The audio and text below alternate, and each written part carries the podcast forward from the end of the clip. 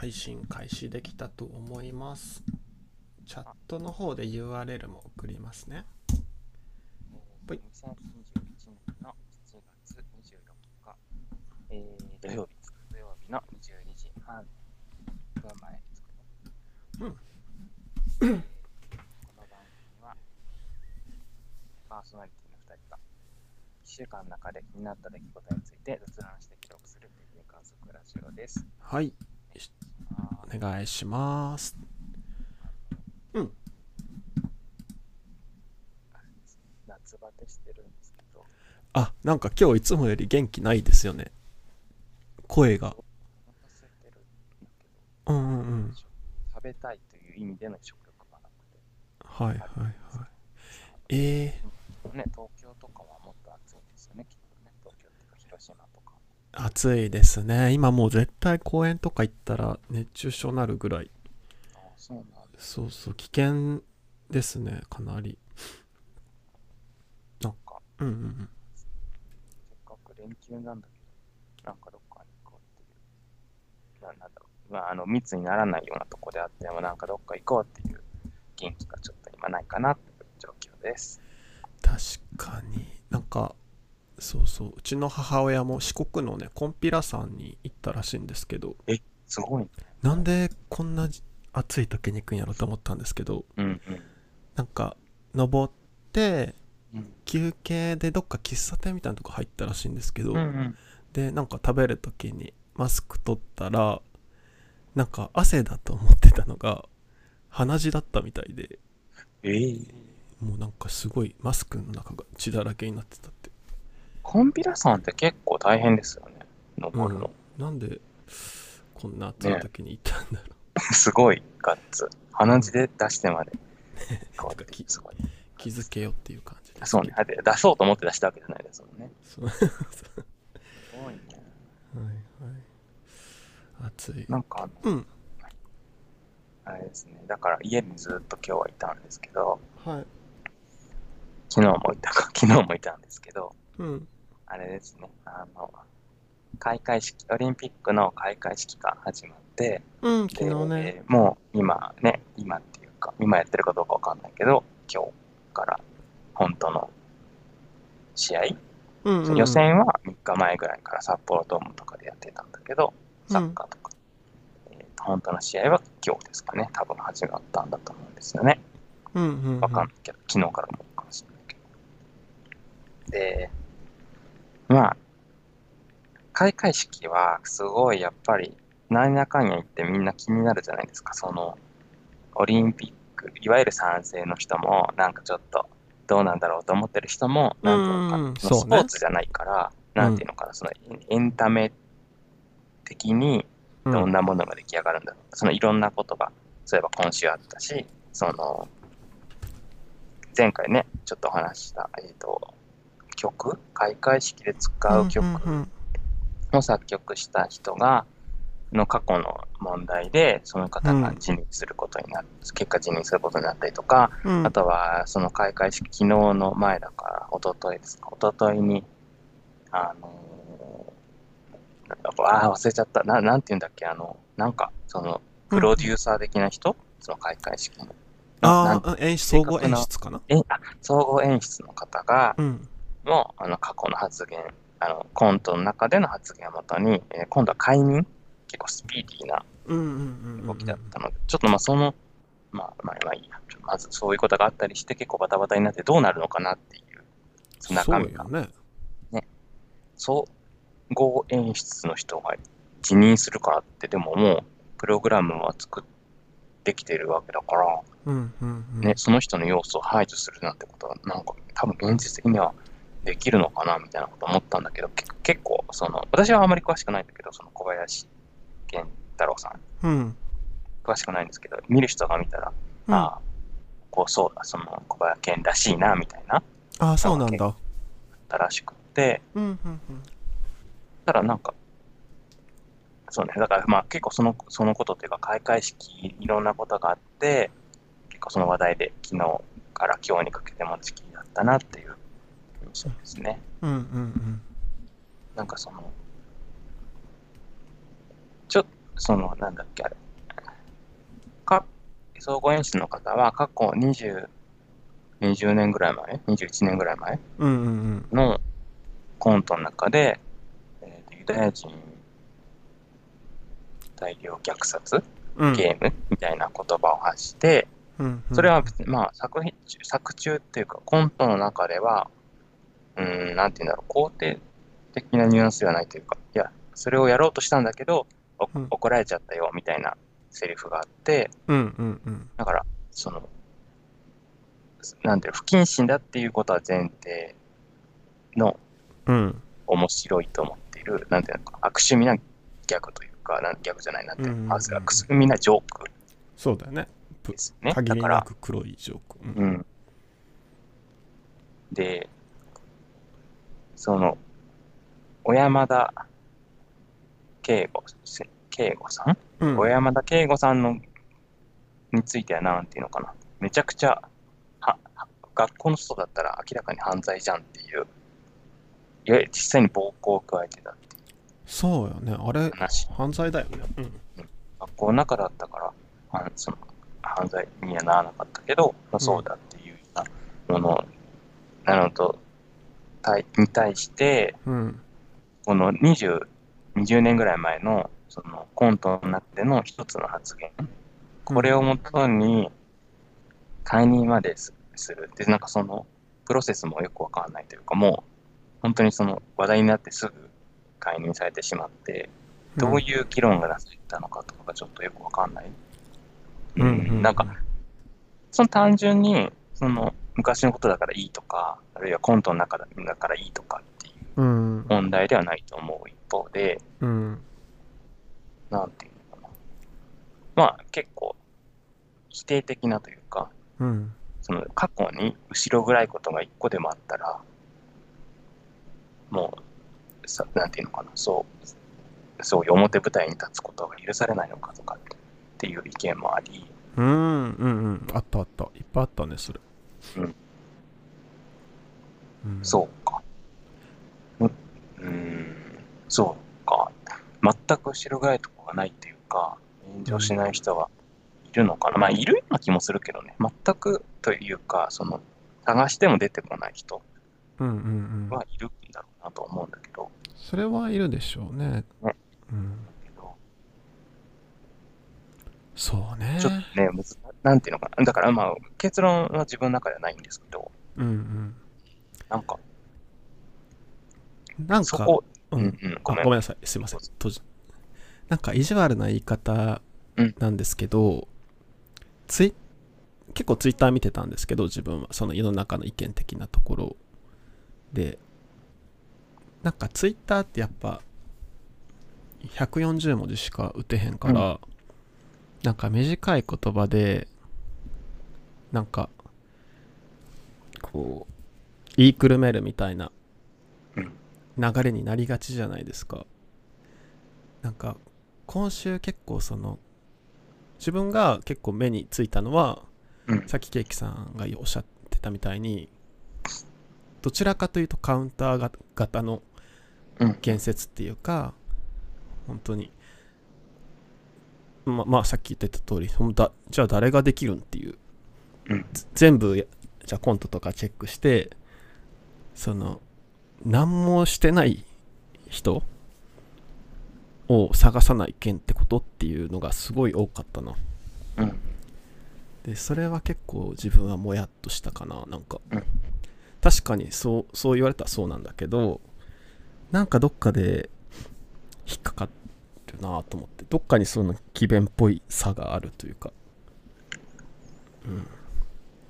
なんか、ことれ、とにかくその、このち、とにかくっていうか、例えばこの、このこと、このことっていうのは、この事件というか、この発言うん。については、その、まあ、ぶなんだろう、文脈をね、うん。見ればどうのこうのっていうのがあったんだけど、で、でなんか、まあ、ちょっといいことか悪いことかわかんないけど、インターネット上にこのコントがあったから、うん。一応最初から最後まで、その切り取らずに見てみたんですけど、うん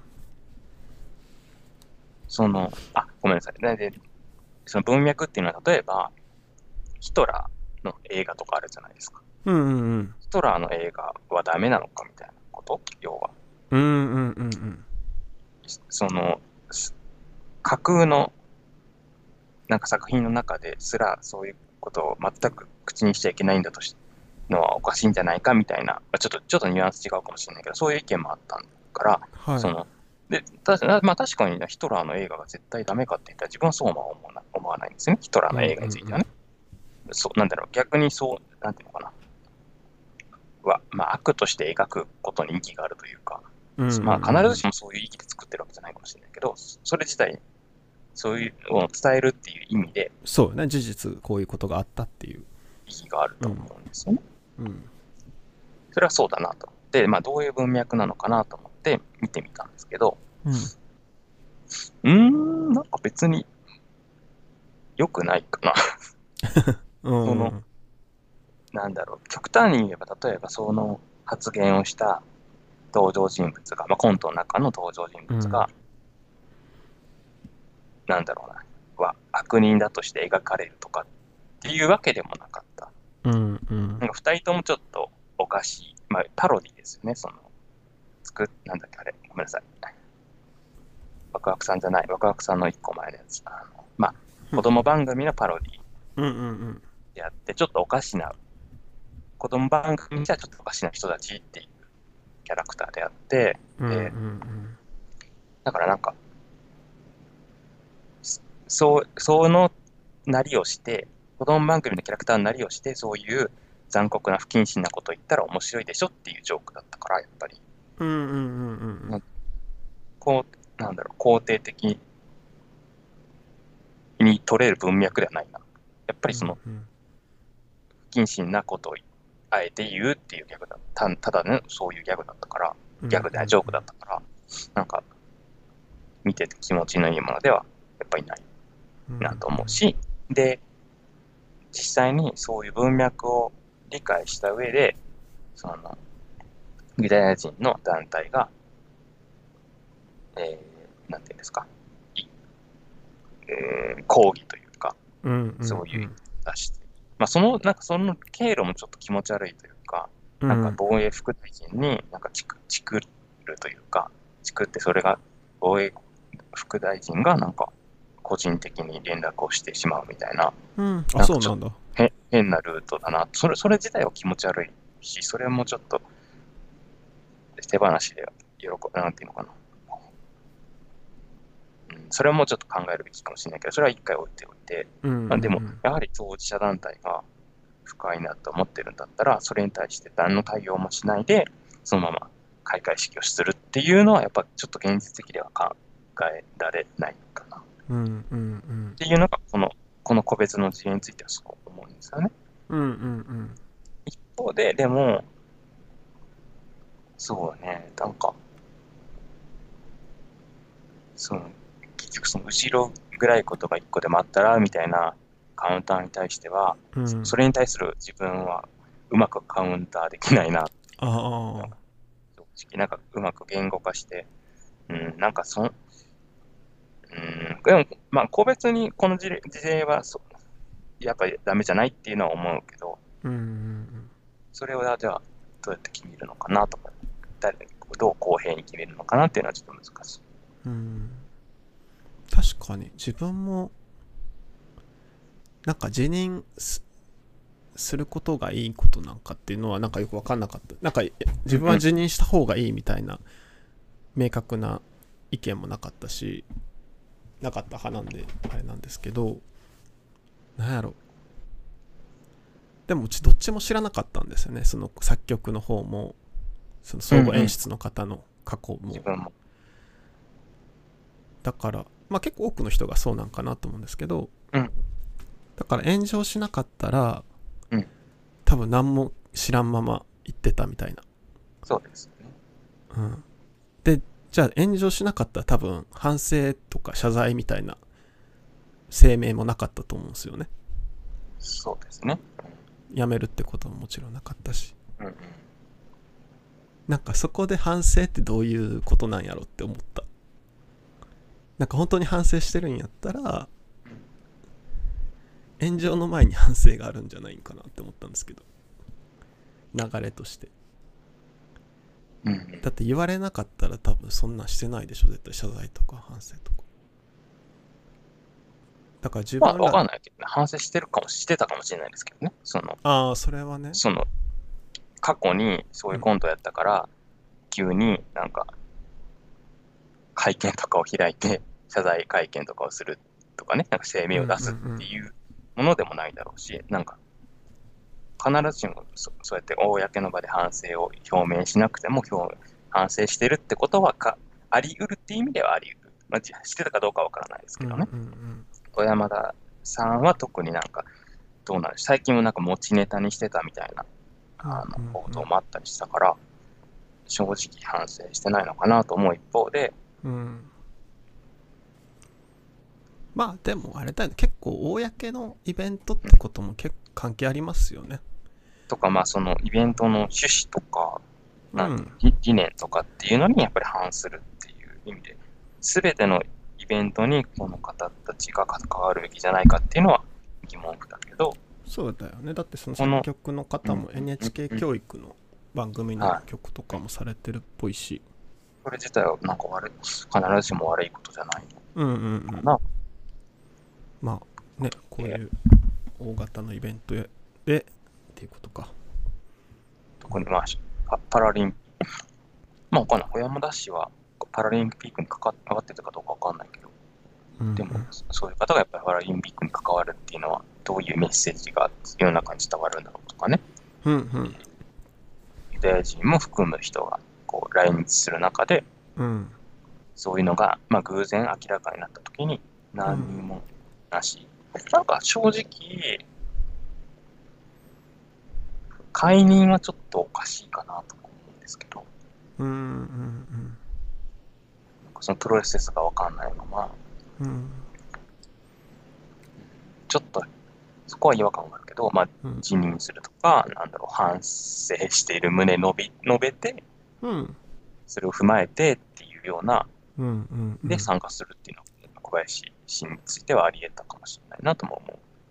そうねだからちょっとなんか、まあ時間がなかったっていうのもあるんだけど、時間がないから会員会員してしまえっていうのをちょっとうんうんうん気がしましたね。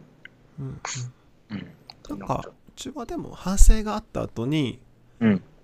なおかつその擁護する人そのがなんかちょっと違和感あったかななんか反省しましたうん。あじゃあもうは次もう頑張ろうみたいな感じの空気になればいいのに。なんかそのそのはかやっぱ解任されたってことがうん。それどうなんてのがやっぱあ引っかかる人がいるんかな。なんか反省したんやしもうじゃあ次じゃあってなればいいんかなと思ってね。ね世界中ね。ん？いやいやなんかそうほんほんまそうですね。うん。いやーまあそれほどオリンピックって大事なんでしょうね。多分国と国とのやり取りがあるから、うん、見ました？そのなんだっけ開会式は。えっとね、そう、後から、あ、なんていうの、途中までおうん。笑い番組を見たかったから、うんうん。お笑い番組見てて、終わってから、チャンネル回したら、えっとね、あの、話題、ま、話題のポイントの一つの、あの、バッハが、めちゃくちゃ長いスピスピーチっていうか、お話をしてくれたっていう。えそれどの辺だろう？あの自分はねなんか選手が入場してくるところから見始めて。その直後じゃないですか？あその直後に、あの、あの人、えーごめんなさい、あの、大臣辞めた方、辞めて IJ を、えーと、組織委員会に行った方、えー橋本、橋本聖子氏、橋本聖子氏が確か6分半ぐらいのスピーチをして、うんうんうん。その後バッハが、なんと11分のスピーチをしてくださったっていうええのがすごく話題になって、うんうん。でもう NHK で見てたんですけど、まあみんなそうか、NHK で見てたんですけど、そのせんあ各国の選手が座り込んで体育座りしてうんスマホ見てるっていうシーン、カットがなんか挿入されたのがちょっと面白かった。そ のバッハの話の途中で。そうねみんなスマホ持ちながら入場してたからめちゃくちゃつまんなそうな、なんか体育、体育祭のなんか空き時間みたいなうんうん感じのカットを、なんか意図的になんか挿入した NHK の人はちょっと面白いなと思悪意がうし、うん。悪意、わかんない。善意かもしれない。その、視聴者の留飲を下げようっていう、長えなっていう気持ちを。いやでも本当そうですよね。なんか自分その選手が入場するとこから見てたんですけど、うんうん。やっぱね何百900人くらいのかな選手だけで。うん。すっごい長くって、国はね、多いもんね。ううん。んだから最初に入ってきた選手って多分1時間近く待ってるから。あそうそうそうそうそうね。日本は一番最後だったけど。うん。座り込んでる方も。でも結構やっぱり、正直、うん。すごいよく、あの、あれはよく、やっぱりせ各国の選手が更新うん。するシーンはすごいよくって、うん。あの、よかったというか見れてよくって、うん。あやっぱ衣装が見れたのはすごいよかったな。そそうねそのや国々のね特徴があったもんね。っぱ、やっぱなんかずっと思ってたんだけど、こう、オーストラリアとか、なこれなんで思ったんだっけ。オーストラリアの水着うん。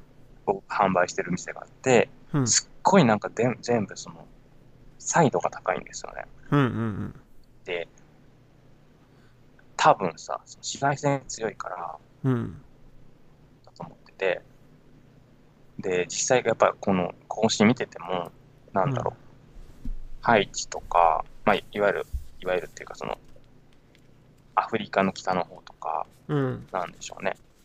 ああの辺り、あるいは、まあ、中南米とかって、やっぱり結構、サイドが高かったり、今、色数も多かったりもするけど、だから、パッとこう目を引くようなうん綺麗さが、えーどこだっけ、カメルーンとかもね、結構、だからなんか、やっぱり赤道のあたりって紫外線が強いから、うんこう、色素がやっぱ分解される、わかんないけどね、色素がやっぱ紫外線によって分解されるから、うんうん。まあそれを見越して濃いめというか、ああそういうこと？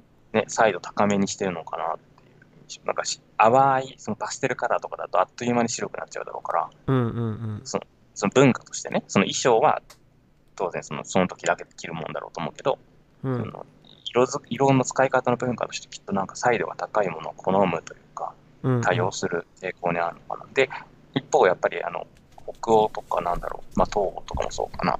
結構素朴なとか、なんか白ベースにちょっとお花の刺繍がついてたりとか、うんうんうん淡いこうグラデーション、青のグラデーションになってるとこだっけ、あそこ。あの、北欧の方とかね、うんうんうんうんキリバスとかなんか可愛い刺繍だったなとかっていう印象があって、うんそういうなんか違いが、こうやって一堂に返して見れる。で、しかもなんかやっぱり服そのものが面白いっていうよりは、やっぱりその着てる人がいてこそ、なんていうのかな。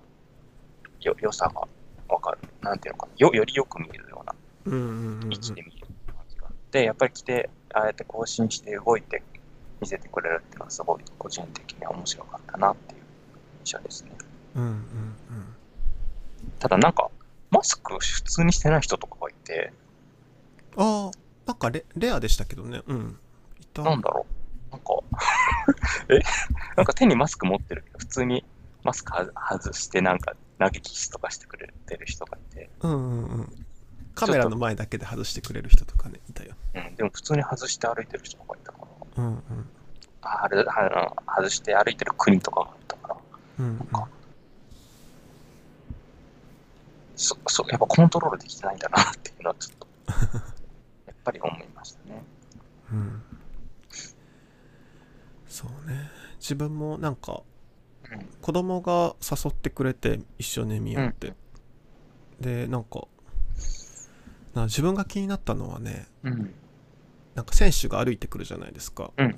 その両サイドにこうまあその人を誘導するうん。その、まあ、道を作るためにひ日本の方が多分ボランティアの方なのかな、そうですね。並んでなんかね小踊りみたいなうんうん。して。たんですけどなんかちょうどこうカメラアングル的に毎回映る人がいてうんうん。その人をなんかずっと見てましたねこう毎回決まった動きをしてるんですけどうん。時々別のパターンが入って。でもまたいつものパターンになって。すごい頑張ってそれを1時間以上や近くやってるから、あれさ、水とか飲んでんのかな？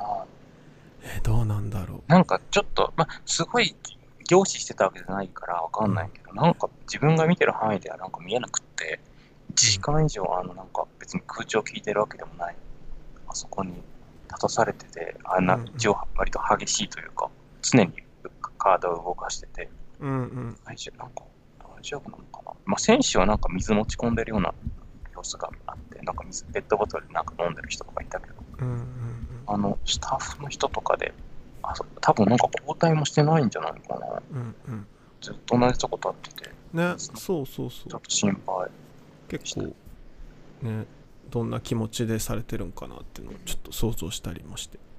あとねたまにねなんかそのまあ選手入ってきましたってなったらうん。その国の、まあ、関係者。の人のカットが一瞬入るんだけど客席にいる人たちが。そうそうそうなんかね菅総理のね隣にいる人が映った時のねあのね後ろの方に菅さんが映ってる時のねうん。死んだ魚の目のような目をしてるですね菅さんがすごい気になったすだってっごい72のおじいだから、なんか自分が菅総理だったらうん。もうあとどんぐらいかかるんやってちょっと思いそうやなと思って。いや、思ってるでしょ。うんなんか、うん疲れてる。疲れてると思う。疲れてそうと思別にあの人だけじゃなくてさ、あの、その、ね、そのカットのところで手振ってる人もいれば、周りでなんか、もうスマホいじって、うつむいてる人結構いたかう、ら、うんうんうん、だってね、あんだけ時間長かったら、あそりゃそうだよね。ね。うん。そっかじゃあそれを踏まえたバッハさんの11分の演説があったんですね。本当にあの後さ、天皇陛下の、何ですか？開会。なんかは早かったんですよね。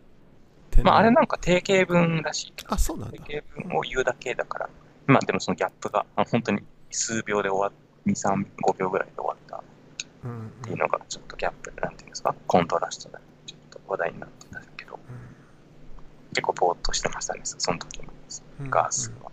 そうね。なんかあんまり正直さ、ああいうのわかんないんだけどさ、その芸術のこととかわかんないんだけど、うん。正直やっぱあんまり意味わかんないなっていうか、どういうストーリーで、ああいう組み立てになってるのかが、あんまり、うんうんまあ、見る人が見たらわかるのかもしれないけど、うんうんうんすごい、なんか、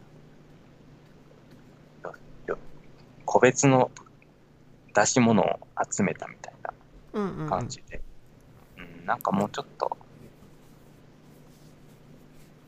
な なんとかなんなかったかなっていう。あな、正直。わかんないけどね。あの、見る人が見たらすごい素晴らしい構成だったのかもしれない。あ、えー、またいつか見てみようかな。その前半のとこですね。その入場の前の。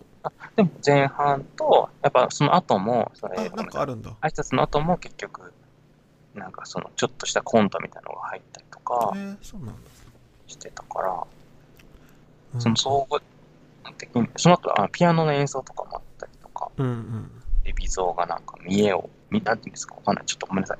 下手なこと言えないけど、歌舞伎のなんかポーズを取るようなやつうんうんうん。あったりとか、総合的にどういうメッセージ、なんか日本っぽいのを見せるだけだったのか、なんかにうん。伝えることがあったのかわかんないけど、あやっぱそういうのが入ってたあるんですね。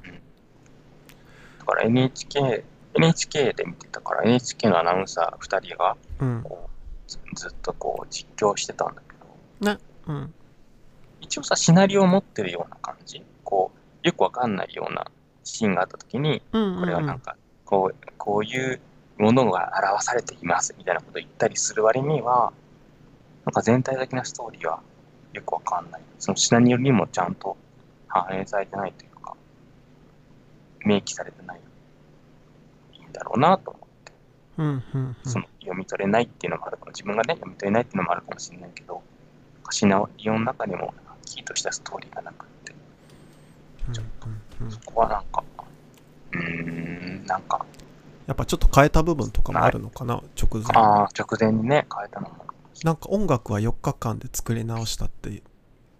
あれ作り直した？うん、聞いたから。なんかさ、ゲームの音楽が流れてたらしいんだけど、自分はあんまりゲームやらないから、うんうん、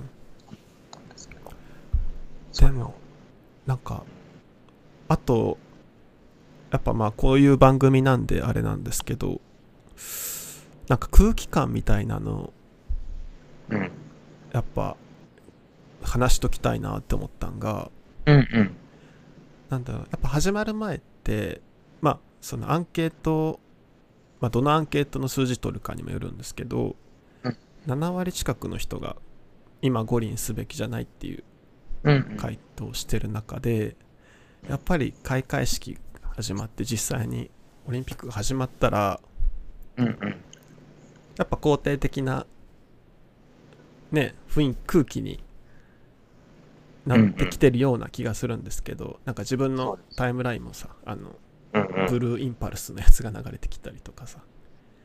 その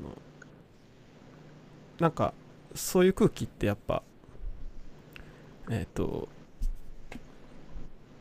まあねその今をねこう生きてるから分かるみたいなとこもあるんかなと思って、うんうん、確かに確かに。でなんかちょうど昨日のさあの開会式がある同じタイミングくらいにあのセアロガイおじさんが1個動画開けてて、うん、なんかライブ20分くらいのライブの動画を開けてたんだけど、うん、なんか、まあ、オリンピックが始まったらこう今までのその五輪に関するごたごた、まあ、さっき冒頭で話したようなこととか、まあ、森さんの女性蔑視とか賄賂疑惑とかなんかもうそういうの全部国民は忘れるよねっていうって思われてるよっていううん。ごめんなさい。うんうんあの思われああそう思われてるよってことね。うん。だから舐められたままでいいんかいっていうライブの動画を上げててやっぱこういう意見もあるっていうのもなんか絶対忘れたらあかんよなっていう。うんうん。なんか本当にね、今、うち五輪にマイナスのこととか、言いにくい空気とか絶対できてると思うし、うん。って思ったなまあそういうことをね、いろいろ発してる人もいると思うけどね。なんかやっぱメダルを取るのって別に、それはそれで嬉しいことだと思うし、応援してる選手とかがね。うん。確かに、始まってしまうと。やっぱ自分もさ、チャンネル回しててさ、うん、今日、今日柔道やってたんですけど、NHK では。うんうんうん。なんかすごいかっこいい人がいて、えー、台湾の、えっ、ー、とね、ヤン、ヤンさん。ヤンさん。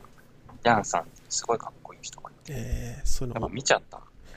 推しを見つけたらね、楽しそうですもんね、スポーツ。うん、すごいかっこいい。なんか、俳優さんかなと思うぐらいかっこよかった。うんうんうん、やっぱ今、今時、やっぱそういう方って、そういう方っていうか若い人ってさ、調べたら結構インスタとかやってくれてるから、うんうんうんうんうん。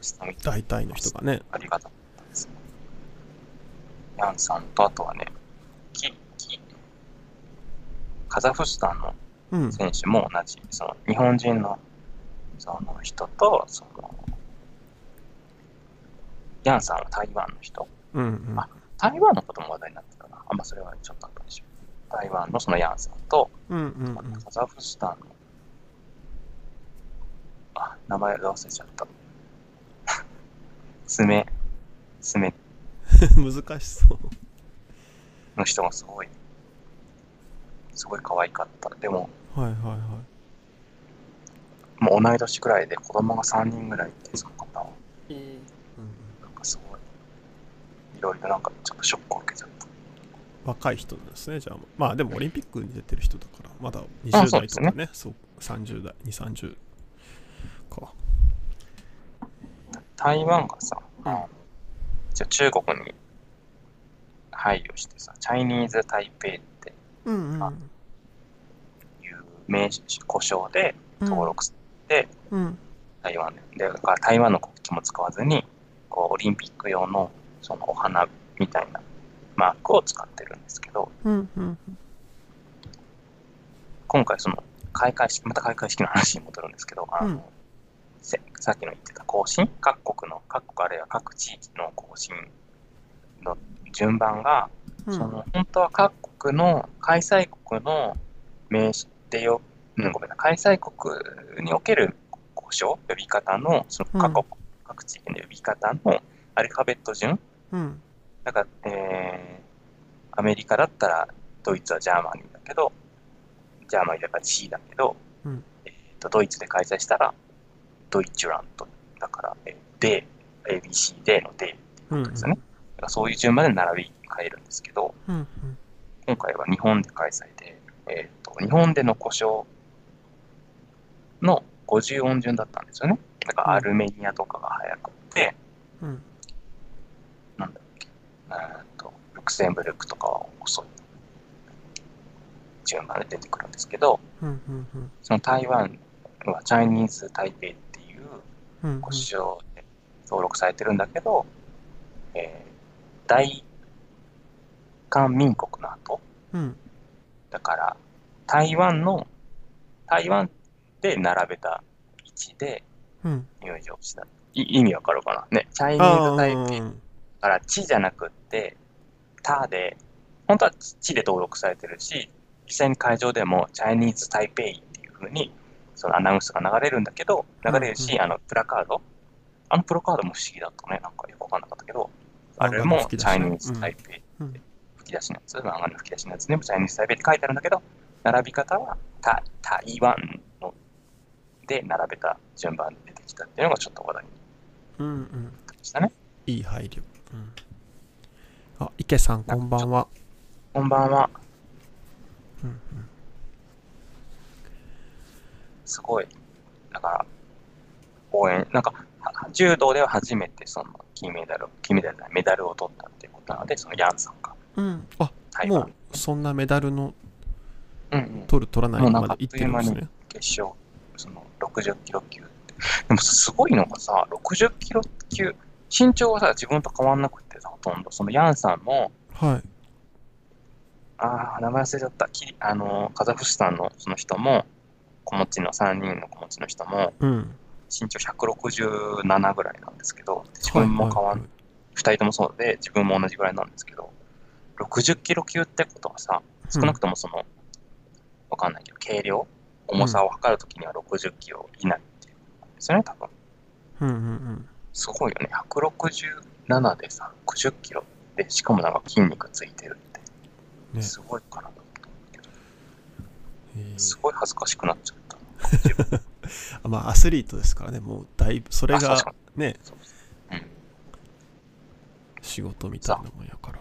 で同時に女子は、うん、今日は48キロ級っていうその階級の柔道だったんですけど、うん、うんとね、ウクライナかな。ウクライナの人がいて、ウクライナの人って割と背高いんですけど、その方は女性で身長172センチだったんですよね。うんうんうん。で、48キロ級よ。うん。すごくない？自分より背高くて、自分より体重が20キロぐらい低い。えー、さ、うん、すごい低体重なわけ。うんうんうん。すごいよね。なんか、筋肉質とかとはいえ。どんだけ絞ってるのって感じか。いや、なんかちょっと不健。だからさ、本当にスポーツって、まあ、なんだろう、極端なこここまで行くトップアスリートの世界ってやっぱさ、必ずしも健康じゃないよね。柔道の人すごいあみんなテーピングとかしていただいたし、買ったしさ、なんかスポーツイコール健康ではないなっていうのを改めてちょっとその172センチ、48キロで思ったんですよね。うんうん、削ってますもんね、だいぶ。そうですね。だから、まあその階級、やっぱ低い方が有利なんでしょ、きっとだから。ああ、そうなんや。はい、ああ、身長が？うんうん。あそうそう、えー、体重が重い階級だとやっぱりその分なんか強い人が身長高くて強い人がいるから、うんうん、同じタッパーであれば低い階級にいた方がいいんだろうけどそれにしたってちょっと不安だなかまあわかんないけどね本人が健康だったらいいんですけどね、うん。うん、ちょっと思っちゃったなっていうことで池さんがオリンピック始まりましたね。イギリスは英国なのにアメリカはアメリカ合衆国なのが謎でした。うんうんうんこれ結構話題になっててさ、なんかあの、イギリスが登場した時に、うん。例の吹き出しには、グレートブリテンかな？グレグレートブリテンって書いてあって、うん。で、日本語では、でも日本放送では英国っていう表記になって、うんうんうん。で、会場のアナウンスは、あれ多分フランス語、英語、日本語の順番だと思うんですけど、違ったら思います。だからその、グレートブリテンって英語で言って、その後、日本語の会場アナウンスが、英国ってえー、そうなんだ。言ってて、えー、で、NHK の、その後 NHK がそれを受けて、イギリスですね、うんうん。補ごめん足的に。うん補足をした、補足というか、その前、まあ、全部の国でそうやって、その、いえー、とフランス語、英語、日本語の会場アナウンスに続いて NHK が、あルクセンブルクですねとかって言うんだけど、うん。そのイギリスに関しては、グレートブリテン、英国、イギリスっていう、そのそれぞれ違う名称が出てきたから、ちょっと話題、なんかツイッター的にちょっと話題になったんですけど、うんうんうん。で、この英国はさ、あの、うんあれ、英国ってごめんなさい、あの、日本語表記は、あれなんですよね、外務省表記、外務省の使ってる表記。に習ってるので、イギリスは英国で、アメリカはアメリカ合衆国みたいですね。ああ、なるほどね。うん。NHK のアナウンサーが発話するときは NHK のルールがあるから、えっ、と、NHK 的にはイギリス。ああ。英国とは言わずにイギリス。まあね、基準となるレギュレーションがあるってことか。うんうん。まあ、たまあ、単純にそういうことだと思うんですけど、だから台湾も、あ、さっきも、さっきもなかったか。チャイニーズ・タイペイって表記されてて、うん会場は英語でも日本語でもチャイニーズ・タイペイって言ったんだけど、うん。それを受けて NHK のアナウンサーは台湾ですねって言ったんうん。ですよね。言った気がする。これがなんかすごいことをしたんだみたいな話になってるんだけど、うん。これは以前からあの NHK は台湾のことは台湾って言ってるんですよね。そういう、うんうんその社社内のルールというか、うん。なんか前のオリンピックの時も、前の前のオリンピックの時も確か台湾って言ってたかな。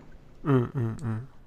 だからまあ、その、なんていうのかな、たなわかんない、わかんないけど、基本的には多分人道上の、人道上というか、なんていうのかな、うん意図があって、そういうふうな、なんかあえて台湾といったなんか抵抗というか、そういうことではなく、おそらく単純に社内のルールと、その、オリンピック IOC のルールが違うっていううん。話だと思うんだけど、一応まあ、台湾の方はちょっと喜んでいらっしゃって、うん向こうのメディアでもそれが取り上げられたみたいですね。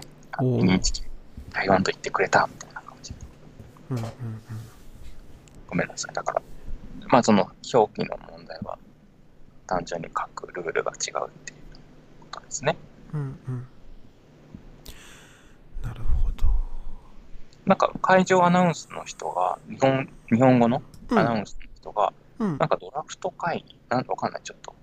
あんまり野球詳しくないんだけど、なんか高校野球とか、うんまあ、高校野球に限らないのか、なんか野球でなんかドラフトうん会議ある。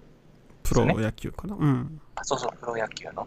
それでなんか、そのアナウンスの人みたい。えだからこの、英国とかっていう言い方が、そのまさにその、ー、かっこいいね会議とかの言い方な。うん。なんとか高校、なんとか太郎みたいいい、めっちゃかっこいい。うん。なアナウンスしてたっていうことみたいです。はい。そうそうそう、レギュレーションが違うみたいですよね。NHK は NHK で頑固なので。まあ一般的にもね、みんなイギリスって使ってるから若干英国っていう言われるとちちょっと違和感があるかもね。でもやっぱいろんな国来てたくれてたじゃないですか、日本に。はい。で、なんかそのいろんな国出てくるときに、うん結構南の島系うんうん。どこだったかな。まあいっぱいあったと思うんですけありど、ましたね。が来た時はあ行きたいねって子供と言ってて、あ、そう。であのでもまあオチとしては結構飛行機怖いから無理かっていう話でで、どっちが？お子さんが？あいや自分ですねあ自分が飛行機怖いんで違う。でも本当に思ったのはまあ実際さそのまあ外交の関係とかさ、うん。まあ、例えばじゃあそ来てくれてる国に日本人が行ったとしてまあ差別とかももちろんあるでしょうっていう感じなんだけどまあ来てもらった以上なんかねああ日本良かったなって言って帰ってもらって逆にその国に行った時にねああ日本人やウェルカムみたいに言ってもらえるような感じの機会になればまあいいなって思って。ね、うん、どうせやるんだったら。いや、もう始まっちゃってるのかね。そうそうそう。だから。なんかだからさ、そのニュースで見てて思ったのがさ、うん、北広島町ってとこがある？広島に。北？え？どこだ？北広島っていう、あ、北海道には北広島市ってのがあるんですけど。あ、そうよね。今それ思い浮かんだ。広島県とかに北広島町ってのがあるらしくて、はい、そこにモロッコかどっかのモロッコめさん多分モロッコですね。モロッコの人が来てた、うん、えー、知らなかった。ステイしてたというかその大会に、はい、が始まるまでの間に、うん、でなまあもともとは交流とかを町民との交流と交流とかをなんか、うん。えー、予定してたんだけど、まあ、ちょっと困難だっていうことで感染対策、ね、あコロナでね。うん。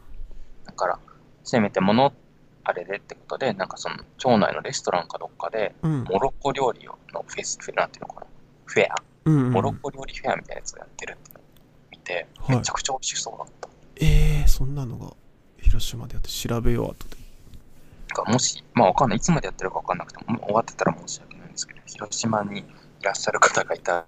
あ、ごめんなさい、ドミニカ共和国でした。全然違いました。あ、でも、でも北広島県北広島町っていうところがあって、はいはい、その道の駅だった。道の駅で、道の駅で、うん。料理が響きっていう道の駅で召し上がるそうで、えー、広島自分も本当だったら行きたいけど、うんうん、行けないかそれが何かその、ドミニカ共、あ、そうよね、ドミニカ共和国ってなんか、いや、カープでなんか選手多いって言ってた気がする。交流があるって言ってた気がする。うん。なるほどね。まあ、そのなんかもう仲良くするきっかけになれたらいいですよね。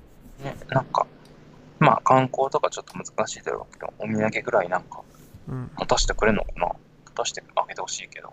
あ、なんかそれは最後に空港であげるらしいですよ。あ、よかったよかった。うん、セットみたいな。なんか結構、ね、あんまりバブルが機能してないね。すごいやってて、ちょっと、関係が悪くならないといいなと思うけど。ねなる。ね、重症化する方とか出ない方、出なかったらいいな。うん。結構さ、食べ物、ごめんなさい。すすごいいろんなことをもう今日見て、見ちゃったからさ、うん、言いたいけどさ、あの、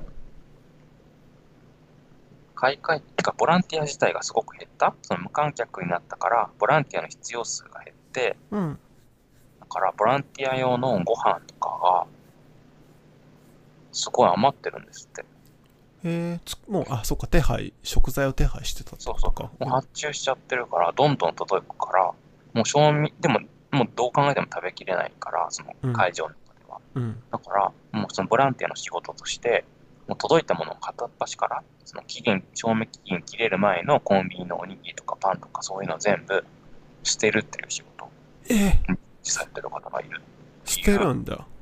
うん。もったいないね。もったいない。配るとか、まあ、うん。やっぱ、正直、まあ安易って言われるかもしれないけどさ、ね、配るとかってあるじゃんと思うし、ねまあでも配るってなったらそこに集まっちゃうから、密になっちゃうかな。わかんないけど、なんかでも、えー、最悪って思っちゃったな、正直。捨てるってソリューションって OK な。なんかさ、発注しちゃったとしてもさ、もうその時に作ってるわけじゃん。そのどんどんこれからも届くんですって。うん。で、まあ、お金は払うけど、もうさ、送んないでとかってできないのかなまあ、素材。うん、そうそうそう。素材、素材がもうさ、来ると思うんだけどさ、なんだろう、素材を加工して、さらに輸送して捨てるよりも、まあ、どうせ捨てるんだとしたら、日持ちしない食材で捨てなきゃいけないんだとしたら、うん、加工する前の段階で捨てる方がエネルギーの無駄が少ないじゃん。そうね。なんかお米を炊いてから、おにぎりに加工してから輸送して会場で捨てるよりも、お米をね、まあそれももちろんもったいないんだけど、どっちかって言ったらそっちを捨てる方が、もしかなと思うし。なんだろう、もっと言うとお米を納品しないでもらううん。なんかさ、捨てるにしても、あるいは、うん、なんか、なんとかなんないのかな。なんか歯止めってやっぱ苦手なんかな？歯止めっていうかなんか、脳が足りないのかな？あの、悪口じゃなくて、なんていうの？し指示っていうかその、なんていうんですか？やっぱプランがないんかな ?B、プラン B とかプラン C。うん、それを考える人が足りないんじゃない？か考える立場にいる人が足りなくて、結構みんな、末端の人がすごく多い、多くてさ、まあ、直前になっていろんなことがあったから、なんか、脳が足りないんだろうなと思って考える。うん。なんかそういう時さ、近所のおばちゃんとかさおじさんとかやったらさ、うん、ああもういる人持って帰って配ったらええって言って。そうそうそう。なんかそういうのだからダメなんよね多分ね。その。だからそのボランティアのなんか裁量で考えたらもうちょっとなんだ一般の人の考えからしたらマシなことができそうな気もするけど、うん、でもまあそれをさ結局無償のボランティアが責任持ってできない。うん、そうだね。問題があるでしょうね。だから、ボランティアにすごく頼っていて、その責任を取る、持てる正規職員がすごい少ないんでしょうね。だから、こう、いろんなことが足りないなっていう印象を受けるなと思って。いやーなんね、フードロスとかさ、SDGs がもうちょっとさ、浸透したらそういうのもその捨てるってことがあんま良くないっていうか良くないっていうさその選択したらいけないっていうものをなんでわざわざ選ぶんだろうね。やっぱりそのこのこのオリンピックのその同じね報道の中であったんだけどこのオリンピックのプランの中でまさにそういう SDGs とかに配慮した食材調達とかを心がけますみたいなこと書いてあるんだけどそんなの本当に口だけでしたね。口だけっていうか、パワーポイントで作ったなんか資料ではそうやって書いてあるけど、本当にそんなことを実際にみんなが考えてるわけではなくて、その計画をあるいは、まあ、通す人、うん、頭の中で考えただけで、うんうん、一つのなんか目的とかプランとかに向かって進んでこうみたいな感じじゃなかった。うん、っていうのはまあ、明らかに。明らかだと思うけど、より明らかに。うん。ないな。ね、なんかそれだけはなんか、もう少しマシになりそうな気がするんですけど、なんかか考えることができればね。ね、やっぱ。どっかに配送するとかさ。そうね。人が余ってるからね。あの、ボランティア余ってて、もうほんと一回も、その制服にそれを通してない人が、でもなんかあるかもしれないからと待機させられてるんだけど、うん、ちょっとなんとかならないですかね。ありますね。まあね。いやどうしましょう。今50、もうちょっと1時間くらいなんですが、今日の、なんか本をね、今日紹介しようって言ってて、えー、リタとは何かっていう本なんですけど、読まれました？ケーキさん、これ。読んだんですけど、うん、読読むっていうのはページはめくったんですけど、うん。うんとね、1、2は結構スッと分かったんですけど、分かったつもりになったんですが、はい、3、4は特に、うん、ちょっとね、難あの、リタってことを考えるために、その各、えごめんなさい、ごめんなさい、ごめんなさい。これ、こ初めにと終わりにを除いて5章からなってる本なんですよね。5人の方がね、それぞれリタについて話すって。東京工業大学の中で、東京工業大学ってすごい理系のトップクラスの日本の中で大学ですが、その中の人文系の人が集まったそのチームを作っていて、まさにリタプロジェクトっていうプロジェクトを組んでいて、うん、その中のうちの5人がそれぞれ書いていると。で、利他っていう一つのことについて、まあ、それぞれの立場から、え考えてるっていう本なんですが、うん。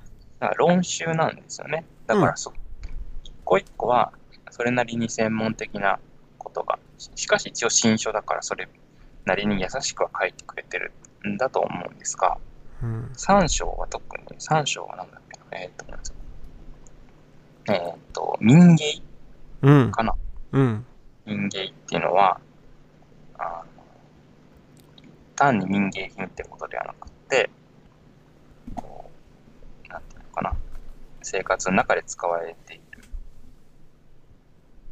例えば器、器に限らないけど、器とか、あの例えば器であったら、その鑑賞用の見る、使うことを想定されてない器ではなくて、実際に生活の中で使われていて、あるいはその人間だけじゃなくて、神々に奉仕するためにというか、そのようなものが例えば人間の一つなんだけど、その、その民芸の美しさから、こう、利他を考えるっていう、正直、その、全然想定してなかったというか、そんなことが考えれるんだっていうことなんですけど、その、じゃあ民芸について、こう、ある、や、柳、柳さん。うんうんうんうん。が、この民芸について考えたことをベースに利他について考えるんだけど、うん、そのね、そこでまず、ちょっとついていけなかったとか、深く読み解けなかった。この、文字で書いてることは、すごく理解できない言葉がで書いてるわけではないんだけど、うんうんうん、正直、ごめんなさいね。なんか、うん、本当の意味ではちょっと理解でき。うん、ちょっと、うん、難しい。難しいというか、うん。でもあれだよ。自分もケーキさんと、ファーストインプレッションというか、うんうん、読み終わった時の受け取り方として確かに一番最初の方と2番目の方って割とリタっていう、まあうちらが想像するリタっていうのを正面から捉えて話されてたから確かに自分も最初の方と2番目の方は読みやすくてそう後の3名の方はそのここここでその専門とされてることを軸にリターを話すっていうことでその個々のことが結構難解でそこに紐づけるのがすごく難しかったから、自分も理解できてるかって言われるとできてないですっていう感じかな。なんかそうでそもそもなんでこの本読もうかっていう話なんですけど、うん、なんか、まあ、たまたまこれ Amazon で偶然見かけた本だったんですけど、うん、自分の中でリタって割と無条件にいいことなんかなって思ってたんですよ、うん、誰かのためを思って自分が行動するみたいな、誰かの助けになれたりとか。リタタ的のリタですね。そうそう、リタ。利己的ではない。意味でよく使われる、うん、他の人だろえー、他の人のためにっぽいような意味で一般的そうそうそう。捉えられるでのリタですね。ごめんなさい。うん、そういえば言ってなかったけど。あ、そう。ごめんなさい。はい。でさ、それで思ってたから、うん、そのリタとは何かってタイトルを見たときに、なんか面白いなと思って、うん。面白いと思った。なんかあ確かになんか単純にそのいいことではないんかなって思ってやっぱ見てみるとなんかあ確かにって思ったのは誰かのために何かしてあげるってその本当に相手のためになってるんかとか、うん、本当にじゃあ自分は見返り求めてないんかとかってさ考えれますもんね。なんだろう。うん。うちなんか、そうね。どどうですかケーキさんリタって無条件的に、無条件的にというか基本的にはいいことだと思うんですけど自分は、うんうん、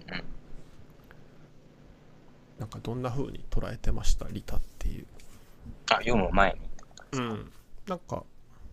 でも同じような感じだと思います、うん、一般的にそうだと思いますよ。そうそういう風に捉えてる、うん、捉えられるんじゃないかなっていう感じですけど、うん、でもなんかうん、一方で個人的にはリタっていいことやなって思うんですけどなんかちょっと人が増えてきたりすると、うん、なんか途端に機能しなくなるもんでもあるんかなと思って。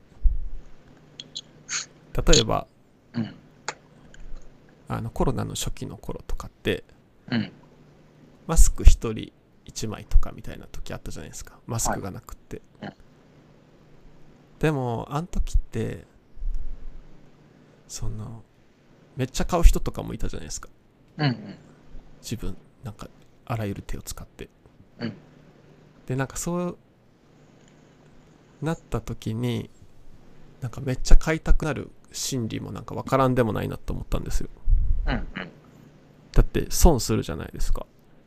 その損したり困ったりするうん、なんか自分がたくさん買うことで誰かが損したり困ったりするんだけど、うん、なんかそのついつい利己的になっちゃう時ってあると思うんですよね。うん、なんか一人一人で見た時は利他的になれても社会の中で生きてたら利己的になっちゃうこともあるんかなと思って。思ったんよね。うん。で、なんかそういう時どうしたらいいんやろうみたいなのとかを考えたりしましたね。うん、うん、で、なんかそこの中でさ、すごい一番最初の伊藤麻さんっていう方が書かれてて、うん、面白いなって思ったのが、なんか海外の事例なんだけど、うん、効果的どこだったっけな？効率的あ効率的？かうんうん、効率的。利己主義。あじゃあ利他主義っていうのが紹介されててすごい面白かった。そうですね。うん、まずその利他的っていうのは合理的な利己主義につきませんっていうのが合理的利己主義なんか結局誰かのためにって言ってやることが結局は自分のためになる。えー、すごい、だからコロナのことで言うと、なんだろう、感染、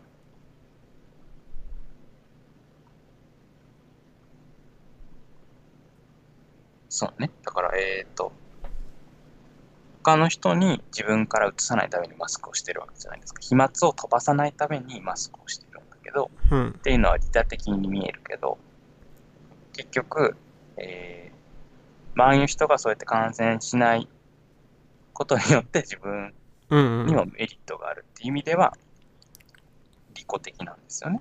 あの自分のためになるような行動なんですよね。まあ、なんか何でもそうというか、考えてみればそのなんか誰かのためになんかいいことをする、してあげる、なんか世話を焼いてあげるっていうのは、結局、例えばじゃあそのコミュニティの中で、そういう雰囲気が醸成されて、うん、お互いにそういう、で例えば逆に言うと、今後自分が誰かから、あるいはその人から親切にしてもらえるかもしれないし、うん。うんうん、そういう意味で利己、合理的な利己主義でもある。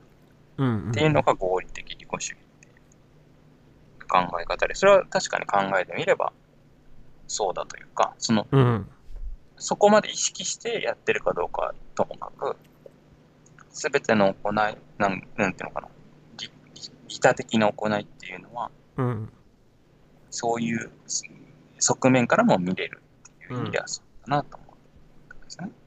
で、それと、その次に効率的な利己主義っていうのが紹介されてましたよね。うんうんうんね、効率的な利己主義はあれだよね結構数値化するというか、うん、なんかえっと同じ1万円寄付にするにしても、こうねここに寄付したら1人の方にメリットがある。でもこっちに寄付したら50人の方にメリットがあるってなったら、うん、50人の方がたくさんの人を助けれるよねっていう風なことを紹介されてましたよね。でなんかだから効率的で効率、でなんかそういうのをねこう分かるようなホームページがあったりとかサービスがあるみたいなアメリカでもあって、うんうん、なんかそれは面白いなって思ったんですけど。え居住地、年収、家族構成を入力すると、自分が裕福さにおいて世界の上位何パーセントに入るかが示されて、うん、えー、自分の年収の10%を寄付することによって、なんか、なんていうの、えー、どういう寄付というか、えー、リーダー的な行動が取れるかってことが一瞬でわかる。ギブン、ギブニン、ギビング、ワット、ウィーキャンっていうサイトがあるんですね。うんうん、で、さらに、効率的利己主義っていうのは、うん、これがだからさ、まあ、この人も書いてるけどさ、日本人のぎょっとするような考え方というか、うん、す本当にその数値化にこだわる理由として、その共感によらない行動をと、うんうんうん、取るのが良いと。うん、なんか、盲導犬の CM とか見たら、盲導犬協会とかに寄付した方がいいのかなって思っちゃう。うん、けど、例えばその例で言うと、盲導犬を1頭育成するのに必要な金額4万ドル。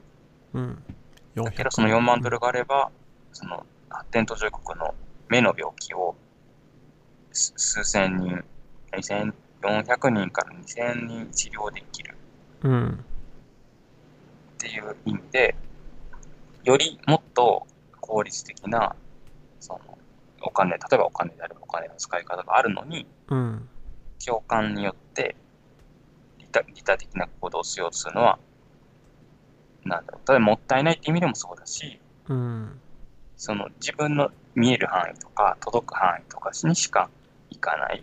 うんうん、でも、その、本当にだから効果的にいろんな人を救うためには、うん、共感によらない方がいい。だから徹底的に数値か数値かなんだっていう考え方で、うん、確かに本当にギョッとして、え、うん、なんか、うーんって感じ？その共感によらず、うん、数値化できるもの、なんかお金とか、そういうことによるその利他的な行動に着目する考え方だから、うん、なんかでもそれだけじゃないじゃんっていうのはなんか直感的に皆さん、うんね、皆さん日本の、まあ、日本人に限らないのかもしれないけど、うん、なんかそのまあ本にも書いてあるけどその金銭的なね行為だけではなくて、うん、おばあちゃんに手を差し伸べるとか、うんうんうん、なんかそういうものはでも数値化できないからそれ極端に言っちゃうと、そのおばあちゃんに手を差し伸べてる暇があったら、お金を稼ぐとか、寄付に使えるためのお金を稼ぐ方が効率的っていうのはそうなのかもしれないけど、うんうん、それってなんか直感的に違ういますよね。うん、違いますよねって、いや、あの、共感を求めちゃったけど、違うなって個人的には思うし、うんうん、まあ、そういうふうに思う方は少なくないのかなってことなんですが。そうやね。なんかやる偽善とやらない偽善っていう話あるじゃないですか,、うん、なそこのこのさっきの共感によらないとこって自分を読んでて面白いなって思ったんですけど、うん、なんか自分ちょっとわかるって思っちゃったんですよね。その数値化、極限まで数値化するっていうのが、うん、なんかわかんないんですけど直視しなくていいじゃないですか。数値化したら。例えばさっきみたいなサービスがあって、お金を渡したら誰かが誰かのために使ってくれるみたいな、うん、なんかそれでちょっと世の中のために何かをしてるって思えたら、うんうん。なんか自分はそれすごいなんか気が楽だなと思ったんですよねうんうん。そうですね。なんか自分も寄付とかすることあるけど、うん絶対に名前とか出したくないんですようんうん。なんかもう隠れたいうんうん。でもう寄付したことも忘れてもいいくらいなんか誰かがそのちゃんと使ってくれてるって思ってたらうんなんかそれはなんか逃げな気もするし直視したくないっていう。自分はその問題を解決する当事者にはなれないって分かってるから。けどちじゃあお金がなんか力になるんだったらそれうん。で力になりたいなみたいな思うとこがあるからなんかちょっと分かるかもと思った。そのねもちろんその手を差し伸べるっていうのは目目が届く範囲でうんやるとして。うん。そうね。でも本当に。そうそうですね。だからその、それが2章で書かれてることですよね。あの、こう、誰かにこう、施しをしてしまうと、それが、その後やましい気持ちになって、やましい、なんていうんだっけ、うーんと、めくって、めくって。まあなんかちょっとその、気まずくなってしまう。うん。例えばだから上下関係が作られてしまうとか、こうちょっと面白い話が、面白いっていうか、えなんか縄文時代かなんかの話なかったっけ？石器時代ぐらいの話で。うんこう実はその誰かに何かをしてあげるっていうことが階級を作っていくきっかけになっていくみたいな話あって。ああでもそれはそそうなんかもって思った。すごくいろんな文化で、そういうことが。えーこの2章では贈与、うん。贈与ってあるんだ、プレゼントを送る的な意味の贈与。に対しついてこう考えてるんだけど、小僧の神様っていう小説が最初にテーマに出てきて、うんこう、なんか、小僧がお寿司屋さんに入って、お寿司を食べようとしたら、いや、ちょっとそれ自分には払えないよっていうことに気づいて、うんうん出ていくっていう。それ、その時に、その見てたお金持ちの貴族は、議員かな、議員かなんかは、はなんかちょっと気の毒だから、おごってあげたいなって思って、うん。思うんだけど、なんかちょっと声をかけられなくて、うん。それってやっぱり、なんでだろう。で、その後、その、ちょっと細工をしてというか、自分と気遣えないようにして、お寿司をおごってあげることに成功するんだけど、うん。その、一回だから、あおごってあげられなかったのが、その後、うまくあおごってあげられたんだけど、それで晴れやかな気持ちになるかといったら、そうではなくって、うん。やっぱりなんか、うん、気まずい、やさなんか寂しい嫌な気持ちが残る。うんうん。その、おごった方の立場としてね、うんうん。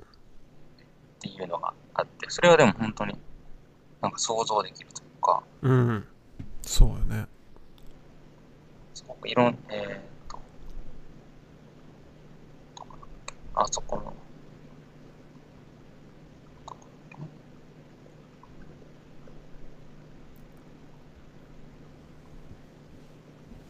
うんトラトッチ、ネイティブアメリカ。ン。うん。ネイティブアメリカンの、えーと儀儀礼的な贈与とかに、ポラトッチ、ポポタロ、んポトラッチっていうのがあって、うん。かわいい。ある一つの集団の中で後継者の披露とか結婚葬儀などの時に、うん。えーパーティーを開いて、他の部族部族を招いて、うん。で、お返しができないほどのびっくりするような贈り物を渡すと。そうすると、えーそれを招待された側っていうのは、別の機会にまた盛大なパーティーを開いて、えープレゼント返しをしなきゃいけない。うんプレゼント返しが十分じゃない場合には、極端な例で言うと、相手の奴隷的な身分に落とされる。うんうんだからこう、プレゼントをするっていうのは、一見、一見というか一般的には悪いことだ捉えられてないと思うけど、うん。やっぱり一面、その一面の中にはすごい残酷なというか、送った側が強くて、送られた側は弱くて、で、こう、送られた側はやっぱりこう、負い目というか、それを返さなきゃいけないっていう、やっぱりどうしてもそういう気持ちになるじゃないですか。いや、いいのいいの、いいのよって。もうもらって奥さんって言われても、でもやっぱり次なった時にはやっぱりなんか、ね、お惣菜返さなきゃいけないかなっていう、そういうなんかこう、暴暴力というまで言うとちょっと言い過ぎだけど、うん、だから、だからダメだよって意味ではないんだけど、やっぱりそういう、その、残酷な面もある行為だっていうことなんですよね。うんうん、だからこう、さっきの議員、お寿司をおごった側も、それがわかるからこそ、うん、寂しさとか嫌な気持ちが生まれる、おごった、あげた側なんだけど、うん、だっておごれる側ってことですよね。自分がおごれる側だから上に立ってるっていう。その不平等でもありますもんね、うん、でも分かるな。だって誰かにご飯とかおごってもらった時次はじゃあ自分が出すって言えたらちょっとすっきりしますもんね。うん。うん、あの、売り返せた時にやっぱりちょっとスッとするというか。うんうん。逆に、じゃあこの間打ち出したから今日おごってよみたいなね。言えた、言える関係だったらなんか楽だよね。うん。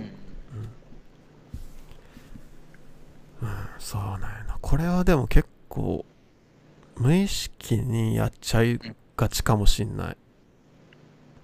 その、まあ、残酷性とかっていうのは、普通にあの意識せずに贈与は行われますね。うん。だからいろいろ考える。会社いた時とか、うん、絶対後輩にお金出させんようにしてたけど、それもなんか、ある種の、なん、なんかしらになってたかもしれないですもんね。贈与して、で、相手にこう、返させることを拒んでるってわけだから、そうそうそう。その、常に強い位置に立とうとしてる行動っていう。うん、逆に言ったらそういうふうに利用されてきたっていう歴史があるってことだもんね。そうですね。うん。すごい昔からそういう力があったっていうことですね。うんじゃあ逆になんか本当いい関係性作りたか作りたいんやったらちょっとその辺を意識しとかんとそうだねダメってことよねえー、これはでも本当面白いな。うん。そっからさまたこの2章だとさ、うん、仏教の話にってさ、うん、ちょっとまあでも興味深いなと思う一方で。なんかちょそうね、なんかちょっと理解しきれてないなっていう。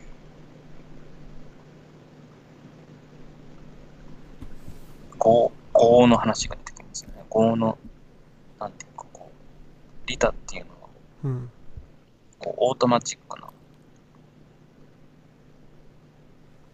力。こう、お寿司をこう、あげようっていうのは、あ、さっきの金の持ちの人がお寿司を小僧にあげる、あの、おごってあげようっていうのは、うん。なんていうか、こう、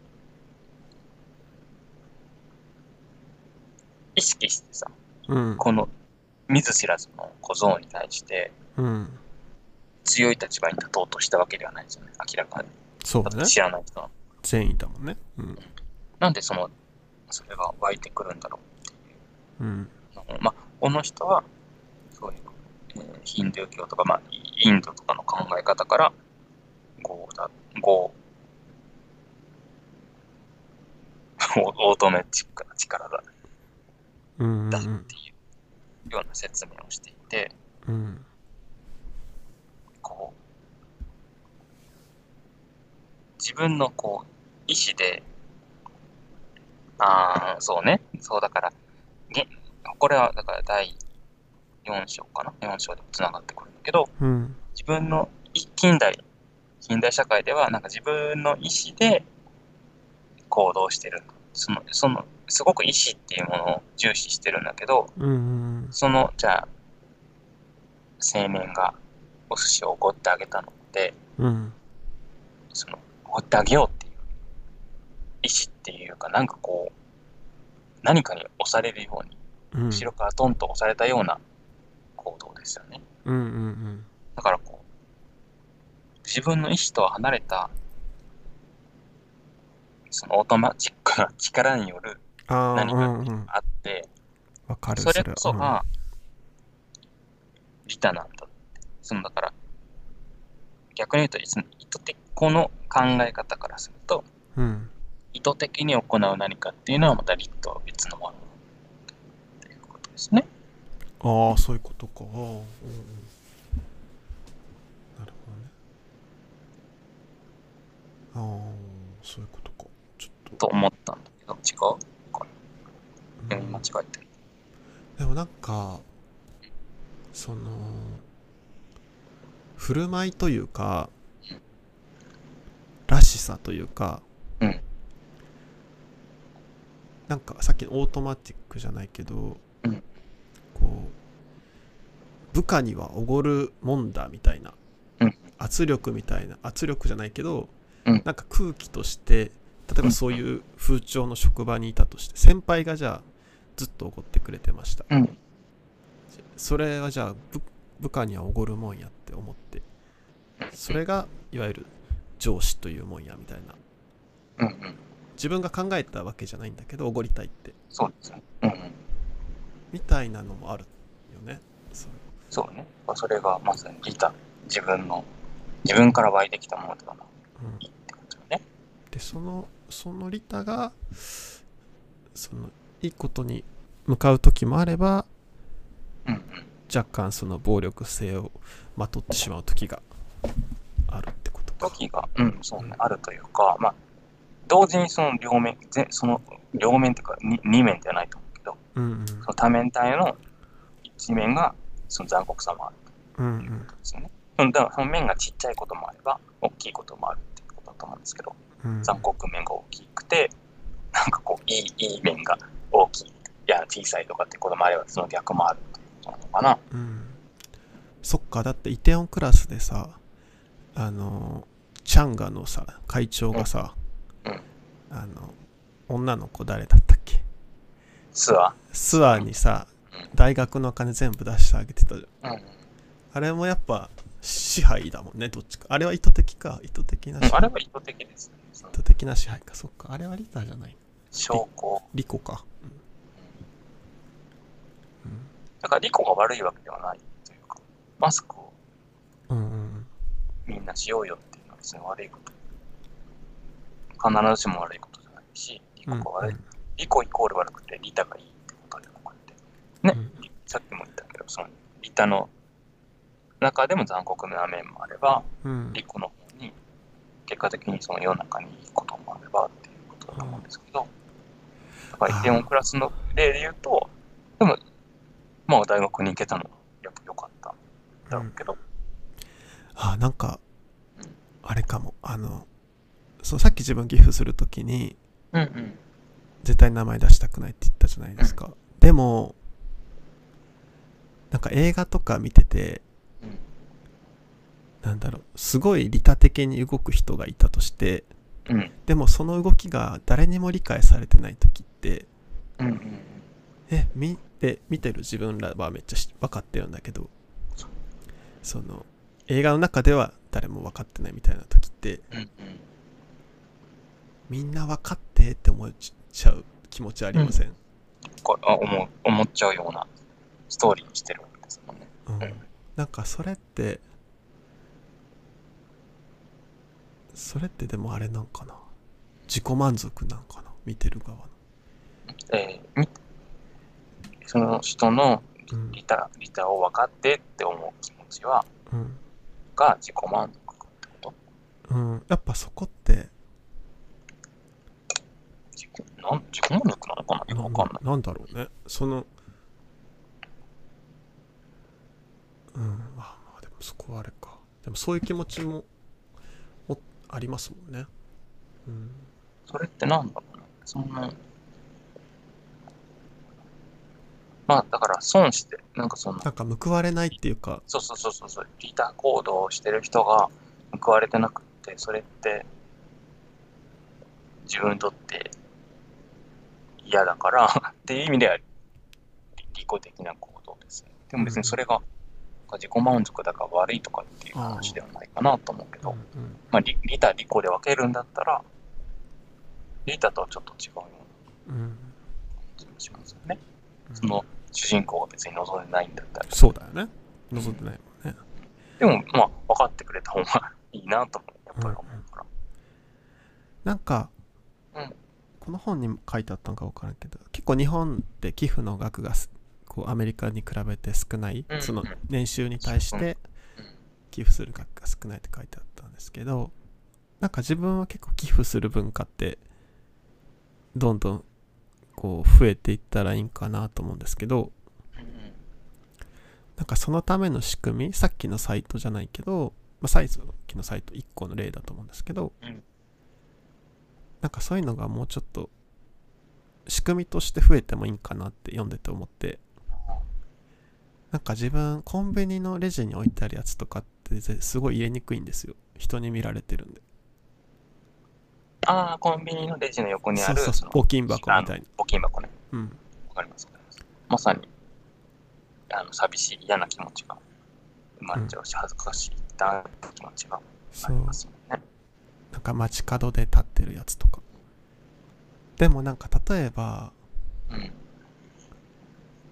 なんかおアマゾンで本買うときに、はい、普通で買ったら1000円です、うん、でその横に1500円で売ってて、うん。うん、500円寄付されます。やったら自分は多分普通に1500円の方買うんですよ、うんうん、なんかそういうそういうなんか仕組みないかなと思って、うんうん、なんか自動販売機とかでもいいんですよ。誰にも見られてないとこでお釣り寄付みたいなボタン置いといてくれたら。なんか、ね、そういう仕組みがもっと増えて。iPhone とか iPod とかも一緒かななんかさ、あの赤いやつ、色選べるじゃないですか、iPhone って。ああ、なんかあるよね。赤色を選ぶと、なんとかかんとかみたいなやつがあったから、自分は赤色を選んだんですけど、iPhone と iPod 買うときに、うんうん、そういうのもね、ありそうです。うんうん、ただ一方で、一方でというか別にそれはいいんですよ。そうなった、なるのはいいんだけど、うん、多分さ、その社会放送とかと関係するんじゃないかな。その、専門家じゃないからちょっとはっきりわかんないけどさ、なんとなくその、アメリカの方が社会放送ちゃんとしてない感じが。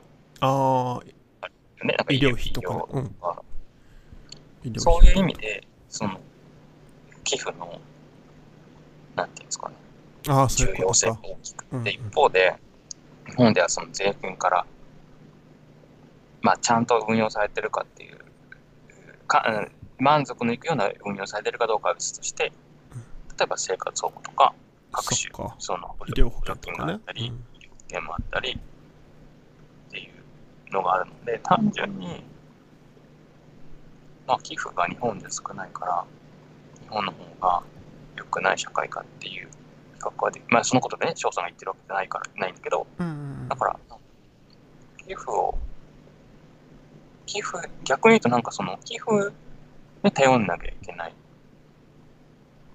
もっとそうね。なきゃいけないっていうのが必ずしもいいのか、その個人のその善意に任されない方がいいよなってシステムあ確かに、税金の運用でシステマチックにもうちょっとセーフティネットがはっきりするのも方も出すからなと思う一方でそのクラウドファンディングとか流行ってて、うん、ね、なんかその、でもなんかそれもさ、やっぱさ、例えば大学でさ、あの、帯広畜産大学って大学でさ、ダチョウを飼ってる、飼ってたんだけど、うん、その十分な飼育スペースがないから、それを拡張するためにお金が必要なんですって、うん、いうことで、えー、と、クラウドファンディングをして、すごい多額のお金が集まったりしたんだけど、うん、なんかでもそれってさ、大学のお金でするべきことあなんだけど、それをなんかクラウドファンディング、しかもそれを、なんて大学が応援するというか、大学のサイトからクラウドファンディングに行けるようにして、大学がそのクラウドファンディングについて広報してたのね。うん、なんかでも、大学がするべきことなんだけど、それをなんか、一般の人の個人、個人個人の善意で運用するって、なんか不安定だし、結局寄付、寄付っていう運用されてるものすごく不安定なんですよ。善意その、状況が悪くなったらそこがガクッとみんなの寄付の額が減っちゃったりするときに、その寄付で運用されてたサービスが止まっちゃう。うん。だから、そうね、きうん、うん、寄付と並行して、やっぱりそういうのは大事だから、うん、ちょっと難しい問題ではあるなと。確かに。いいことなんだけどね、いいもちろん前提としていいことなんですか、うん、確かにね、その県とか市がさ、なんか私たちは子供食堂を応援してますみたいなさ、うんうん、いやいやいやいやお前らがちゃんとやってたら子供食堂いらんのんやけどみたいな。まさにねそうそう。そういうことただ現実的にじゃあ子ども食堂をその市内すべての子どものために運用できるか。今の今の税金で、うん、っていうと難しいからそ、ね,、こにね、うん、そこで手を差し伸べる人がたくさんいるっていうのはやっぱりいいこと、うん、いいいいことだなと思う、うんうん、ますね。そうね。じゃあそうね、もちろんねな人の最初に話したみたいに人のためにっていうことが周り巡り巡ってね自分のためにっていうことであるから、うん、優しい世界を作るには誰かにもね優しくせんと。ダメやけど。ちょっと暴力性はね。含んでるかの場合があるということ。をそうね。だから別にやめる必要はなくてそこ意識聞いた方が、そうね。気をつけて。その個別の例だから、その喜ん後輩が喜んでるんだったらどんどん怒ってあげた方がいいです。そうだね。うん、ちょっときあの周りに聞いてみて、実はなんかちょっと気に病んでるよってことがいいしってことで、なんか、何でもそうですけど、ケースがいいケースですもんね。うんうん。さて。なんか一個気になったのがさ、うん、はじこの本の初めにのところで、うん、コロナ対策として国内の住民に一律配布された10万円の特別定額給付金の使い道に関して、うん、少なくとも一部を寄付に充てたいとか答えた人の割合は20代が37%と最も多くさらにすでにコロナ関係で寄付を行ったという人は20代で18.7%、うん、40代で10%、60代で8.1%と若い世代の方が年長世代に比べて倍以上の高い割合になっていますっていうのがあって、うん、これ読みました、これ。あ、最初に、だから、うん、うん、読んだ読んだ読んだ。そうね。これさ、うん、本当にそう思う ?20 代の37%が寄付に当てたいって思うか？って思わない？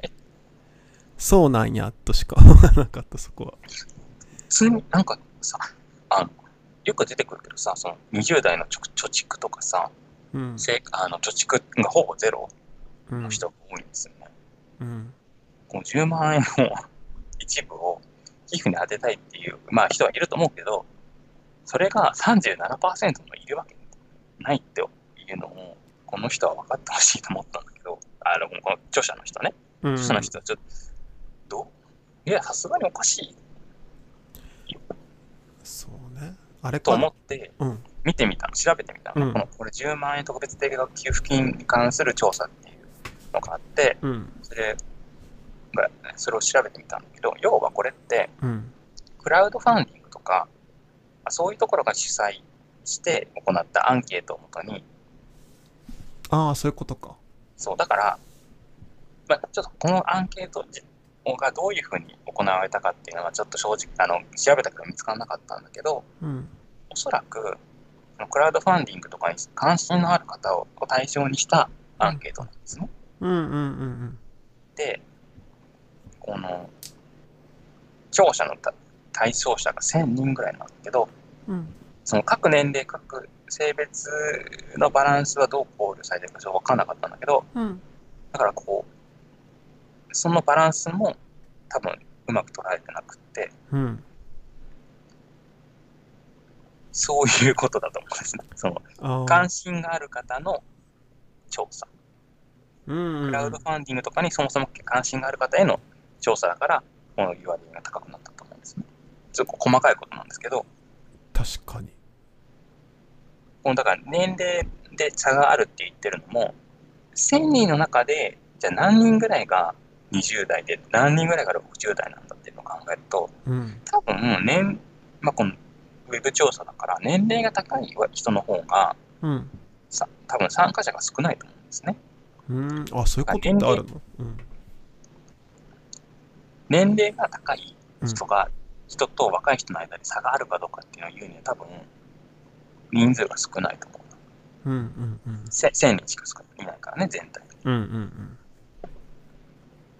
なんかこれを持って若い人で、また若い人の方が、うんうんうん、その、寄付の機運がたなんていうの高まっているのか、うん、あるいはこの37%っていう数値、これをちょっと鵜呑みにしてほしくなかったなってのが、うんうんうん、そのこの本を開いた最初の印象、この1ページ目に書いてあるから、さすがに、確かしいと思ってほしかった。ら37%いないって。どう考えるまあ自分の周りにはいないかもしれない。なないでしょ、うん、100人に聞いて37人が。そのコロナで生活苦しくて若い人を中心にバイトがねなくなっちゃったりして、学生さん。うんうんうん、ちょっとずれてるなと思った。確かに。ごめんなさい。いやいやなんか、せっかくだから、うん、あの3章、4章、5章も、ちょっともうちょっと読み込んで話したいなと思うので、うんうん、来週にもしてもいいですか、うん、もうちょっと読んだら、もう少し理解が深まりそう。うん、じゃあまた来週もちょっと話しましょう。ではい、お願いします。うんうん、そうね。いやえ来週ももうメインでこの話にします？もうちょっと触れる程度にしますか？そうでしょうね。なんとなくだけど、またこの1週間でいろんなことが起こりそうな気がするので、うん、ちょうど良さそうかなと。これと、うん、今週の話そ、その来週の話、うんうんうん、1週間の話を組み合わせたらちょうどいい時間になりそうだなって気がするので。確かに、そうしましょうじゃあ。はい。うん。あとさ今日一日さめっちゃイラついたことがあったんですけど最後そのイラついた話で終わってもいいですか？お別れしましょう。なんか今日プール行ったんですよ市民プールに。うんうん。で更衣室があってまあもちろん男と女で違うんですけど。そうでしょうね。もちろんね。でなんかね100円入れるコインロッカーなんですよその更衣室が、うんうん。はい、でなんか自分がその整理券渡して受付があってすぐ横がコインロッカーなんですけど、うん、整理券渡してたら酒になんか入ってた人が、うん、なんかおじさんと、まあ、小学生くらいの子供がバーッとその整理券の受付に来て、うん、なんかコインロッカーにお金入れたけど鍵がかからんみたいなめっちゃ怒ってきて、うん、そのなんか受付されてるのが多分10代くらいの女性だったんですけど、はい。その人にめっちゃキレてきて、うんうん、えそんな怒ること？って思ったけど。まあそれはまあ、まあ、気分とかもあると思うからいいといいんですけど。えそんな怒るとこうか？と思ってたらその男の人が鍵がかからんから中入ってこいって言ってその女の人にええー、と思って。そしたらねなんかねそのその女の人もさすがにそんな無理じゃないですか。だって中で着替えてるからさ男の人たちが、なんか他のスタッフを呼んできて対応してましたけどマジでえー、ようなんで中入れって言言ったんって感じで戻ってこなかったのかな100円がいやなんかねそこ100円が入っても鍵がかからなかったみたいああ分かる分かる分かるんだけどさ、うん戻ってこなかったんじゃないかなああそうそう中に吸い込まれたみたいうん鍵がかかんないから、鍵回んないとさ、お金戻ってこない。そうそうそう。だから怒ってたんじゃないかな。えー、でもなんか。でも、その人は行かなかったのそう、その人は行かなかった。うん、なんかそれはちょっとさすがに。なんか嫌だよね。グロすぎる。うん。なんかな、なんでそんなこと言ったんだろうと思って。中に入ったここいって。何をさせたかったん？その。まあ、あんまりそこまでは、なんか意図がないっていうか。あ、意図は全然ないと思うんだけど。あれじゃない？あの、まあなんか、その多分、受付の方がその、びっくりして、動けなかったんじゃないかな。わかんないけどね。そうそう、なんか。だから、いや、すぐ対応してくれよっていう怒りが湧いたんじゃないかな。そうそう、だからそその人に何かその皇室の中で何かを見せたかったとかそういうことあ、それは全然ないと思う、絶対。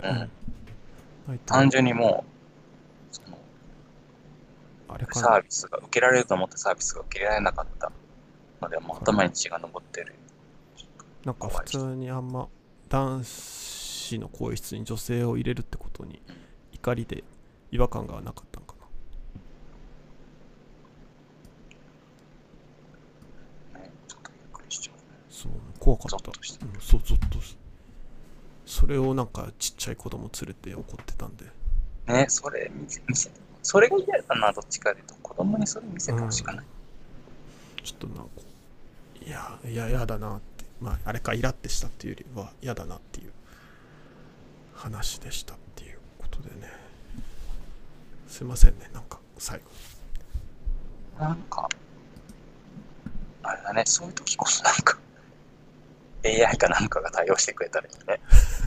一回そのお話を、うん、何その人間じゃない人が受けてくれて、うんうんうん、わかんないけど、なんかさ、わかんないけど、あのロボットみたいなやつあるじゃないですか。はいはいはい。人間型の、なんか、なちょっと前に流行ったやつ。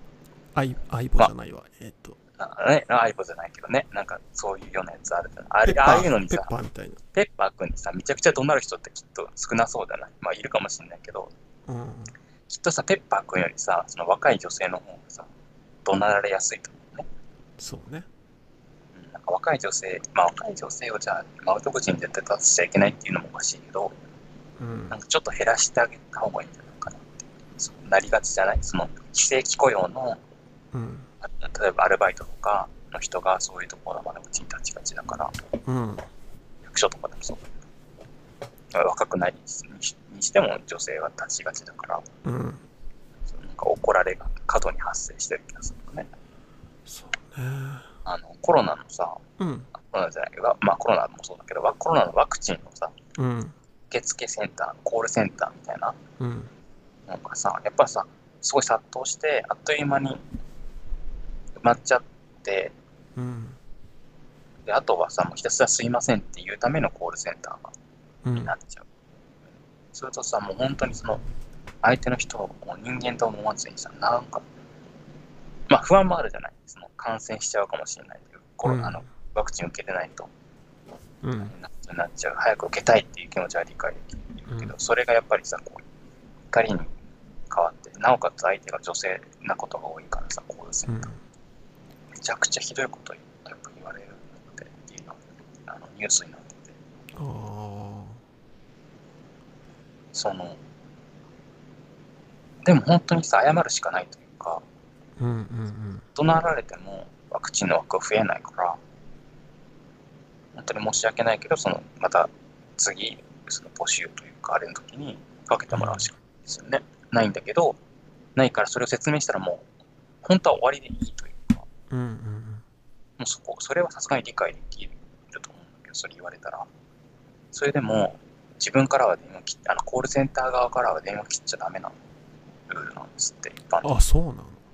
だから、相手がなんか、もうその、言葉が通じないというか、もう、実際、現実的にもうワクチンの枠がないから、こう言われてもどうしようもないんだよってことを説明したとしても、うん、相手が怒鳴り続けてる限りは、それを切れなくって、聞いてなきゃいけない。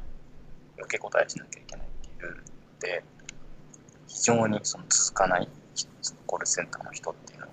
えー、でもそれ本当メンタルヘルス良くないよね。うん。だから本当に、まあ、切っちゃった方がいいと思うけど、切ったらきっともう一回かけてくるんだろうね。だから。なんか聞いてるふりとかではダメなんかな？とか。はいはいぐらいで。だからやっぱベテランの人はそうやってできるみたいなんだけど、その。あ、真面目な人とかね。人とかっていうか、まあ、わそのコロナのために集められてる人とか、募集された人とかって経験がないわけだから、うん、結構食らっちゃう。まあ逆に言うと食らわない人が残ってるってこともそうなんだけど。うん、そういうのこそまさになんかさ別に今時あるじゃないですか。なんかワクチンに関するお問い合わせは1を、その他については2を押してくださいみたいな。ガイダン音声ガイダンスとかあるじゃない？でも飲酒じゃないけどもさ怒ってる人とか不安になってる人ってもう酔ってるからさ、うん、人と AI どっちか選択できるって言ったら絶対人に来るでしょ。だからもうできなきゃいいんじゃない？だからもう受けれないあの例えばこの個別の事例の場合だと、うん、もうさ受付できないっていう状況になった時点でもう完全にその音声。申し訳ありませんがその切れました。あのワクチンの枠が埋まりましたのでまたお願いしますみたいな。あそれはいるね。うんそれはうん、それはいる。もっと言うとさ、まあ、難しいかな、うん、まあ高齢の方には操作は難しいかもしれないけどワクチンの受付だってそのボタンで。あまあ難しいか。全員は無理だね。全員は無理だけど、でももうちょっとなんかそのすごいさ難しいことに AI を使おうとかさっていう以前にもうちょっとなんか AI 以前のさローテクローテクってことでもないけどさ、うん、それでもうちょっと負担減らせるのにそう、ね、そには需要はないのかな。ダメなもんはダメなんやからもね。やっぱ人そうそうそうそういうのなんかさもう閉じちゃえばいいのにね。閉じちゃえばいいのに。だから結局さ、人を使い捨てにする方がさ、安いんだろうね。そうあんまり出ないって。だから、形状的に、その企業とかで、その受け付けるとこだと、やっぱり音声ガイダンスとか導入してるけど、そういう新しく、なあるいは機動的に作ったコールセンターとかであんまり導入されないので、やっぱりその、女性をどんどん使い、女性が主な、主とする労働者を使い捨てにする方が安いから、うんまあいやいやそうなそれをそれを非常と捉えるかその、うん、もうダメになったらもうダメですっていうさ、うん、そのコールが鳴るのをなんて冷たいんだと捉えるかそういうもんでしょっていう納得してもらえるかが難しいとこなのかな。なんかでも、閉じちゃえば、閉じちゃえばっていうか、その音声だけにしてしまえば、その、冷たいって思っても、かける先がなかったらいいかなと思ったのね。うん。こう、相手が人間だと、そんなの冷たいじゃないかっていう電話をかけたくなると思うんだけど、ああ、まあそうだよね。そのかかけてもその音声しか流れないんだったら、うん、うん、まあ不満も残るだろうけど、とりあえずは、うん、それで止まるのかな。わかんないけど。へえ、でもやっぱあれだな。ちょっとそれは利己的ですよね。ガンガン電話かけてくるって。なんかしかも、うん、うん、やっぱ、そういう行動に同意できんのって、なんか、まあ、さっきのプールの話もそうやし、そのワクチンの電話もやし、ね、例えば牛丼屋さんとかでさ、ちょっと遅いくらいでさ、うん、いつまで待たせとんのやみたいな、怒鳴る人とかさ、の行動にやっぱ同意できひんのって、なんかそこで怒って敵対して、なんか改善されるんかなっていうことよね。なんか。でもさ、うん、されちゃうこともあるからじゃない？やっぱり。謝ったり謝ったり謝って気が済むとか、あるいはなんか牛丼券をくれるとか、あ結局さ、怒鳴った人にさ、そういう商品券を出すとかも実際行われて、まあ、牛丼屋さんでやってるかどうか知らないけど、結構もう、その方が安いからっていうふうな判断で、うん、するのも実際ある。じゃない？だから、そういう自己効力感というか、実際、効果があるわけよね。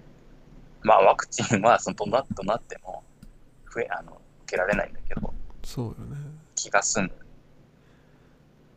なんかその後の対応が悪くなったりとか、なんか別っていうとこまで考えれたらね、いいんだけどね。そうよな。こ怖いよね。自分だったらさ、なんかそうやって言ったことに、なんだろう、正当なクレームであってもさ、なんか言ったら、なんか報復されるんじゃないかなとかって思っちゃうんだけど、そうよね。自分それ一番思ってしまうかも。会員カードとかがあるとこだったらさ、なんかその情報を使って、うん。なんかされたらどうしようとかって思っちゃって、ほんの髪の毛が入ってても言えないとかとかあるけどさ、でもまあ、そうじゃない時だって自分にもあるわけですよ。だから、うん。うんと、怒りに身を任せて、さ、怒ることもさ、自分にはやっぱあるしさ、うん。まあそう、あんまりそういうお店でそういうことすること、あんまりとか全くないけど、うん。そういうのが、そういうのが人間のあれとして起こり得るっていうのは理解はできるんだけど、うん。だから、それは別になんかその人の問題とかにしなくて、システムで対応しちゃったらいいのかなって、別にその人を優しい人間に変えてあげようとかなんてする必要はなくて、うん。そうね、システムでね、解決できたらいいよね。うん。なんかこう、やっぱどうしても、今のままだと、なんかね、やっぱさ、開会式見ててもさ、うんや。っぱ男性から始めて、次女性みたいな。うん。男性を紹介、女性を紹介っていう順番で紹介するとか、うん。うーん医師と看護師がね、聖火リレー受け取るシーンがあるんだけど、うん。医師は男性で看護師が女性なんですね。うん。うん。そんなのってさ、もうずっと言われてることじゃない？うん。うん。なんで男性が先なのかとか、なんだろう。医師は男性で看護師は女性っていう、なんか、その性別による固定、うん固定観念があるみたいなことってすごくよ、まあ、よ前から言われてて、今更っていうようなことであっても、うん。いまだにそうなんだと思ってさ、なんか、まあ、いろんな考えがあると思うけど、例えば、だその医師、要はだ医師男女、看護師男女にするとかってうん手だし、そうね。まあ、き極端に言ってしまえばさ、例えば逆にするとかでもさ、一つ違うと思うね。その女性が医師で、うん。例えば女性がかんあ男性が看護師にするとかね。うん。ずっとそれそれじゃあ足りないって思うこともあるかもしれないけど、うんなんかでもちょっとまだマシだと自分だったら思うけど、うん。なんかそれぐらいのことさ、それだとコスト変わんないよ。そうね。わかんない。コストかかってるかわかんないけど、ボランティアだなのかもしれないけど、うん。うん。あれあえてまあ女性から呼ぶとかっていうのでもいいじゃない。なんか、うんそれすら、あ、ごめんなさい。まあ、もうこんな時間だ。なんかそ、そんなことすらさ、できないんだっていう思う。まあ、いろんなことでがっかりしたんだけど、それがすごいうんがっかりしたな。なんか、せめてポーズでも。まあ、言言ってみればポーズじゃない、それそれって。なんかあんまりちゃんと考えてないけど、とりあえず逆にしちゃおうみたいなので、うんうん。ポーズに過ぎないかもしれないけど、そのポーズすら取れないんだっていうのが、がっかりなんですよね。うんうんうん。コールセンターの人を本当に気遣わなくてもいいけど、いいいいけどというか、まあ、気遣わなくてもしても、うん。結果的にコールセンターの人のためになることをするのであれば別にそれでいいと思うんだけど、うんうん。それすらなないんだっていうのが、すごいうんばっかりするし、なんか言ってた方、言ってったら変わるかな。変わるどうなんやろ。もうやっぱりほんとさ一番最初の話でもそうだったけどやっぱカウンターのカウンターって多いと思うんですよね。そのうん。医師を女性にしたら絶対にカウンターのカウンターが来ると思う。うん、そ。なんだろう。ポリコレっていうのかな。そのポリコレ叩きみたいな。のがなんなんでだろう。なんでそういうことするのかわかんないけど。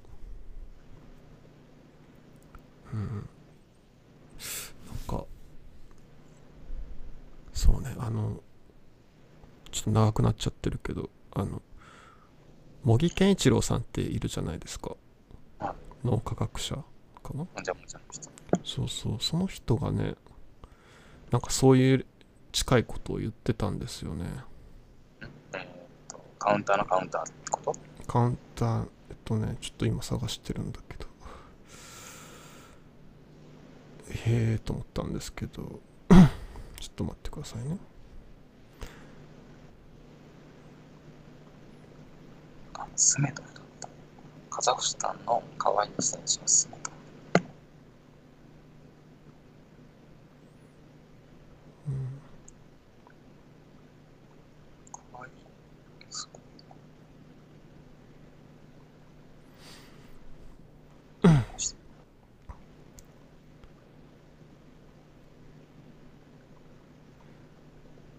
やばい。見つからないかも。なんかでもね。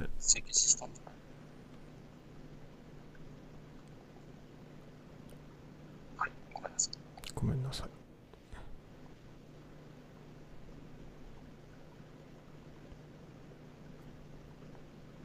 ざっくりとえっとね。なんかそのオリンピックが始まるタイミングでそのなんていうのかな。そのオリンまあ五輪中止しようみたいなハッシュタグを使って反対の意見を表明する人が結構いたんですよ。いたというかまあトレンドにも上がってたから。うん。でそれに対してそのその反対してる人をノイジーマイノリティっていう風に言って茂木さんがね。でまあそれは無視して僕たちはオリンピックを応援しますみたいなツイートをされてたんですね。なんか、まあ、確かにさ今の段階で五輪を反対するのってやるって決まっとることに反対するのって何て言うのかな。空気を盛り下げるっていうふうに捉えられるんか、うん、なんやろそのもうやるややるって時にさもうやるしかない時にさそんな冷や水をかけるようなさ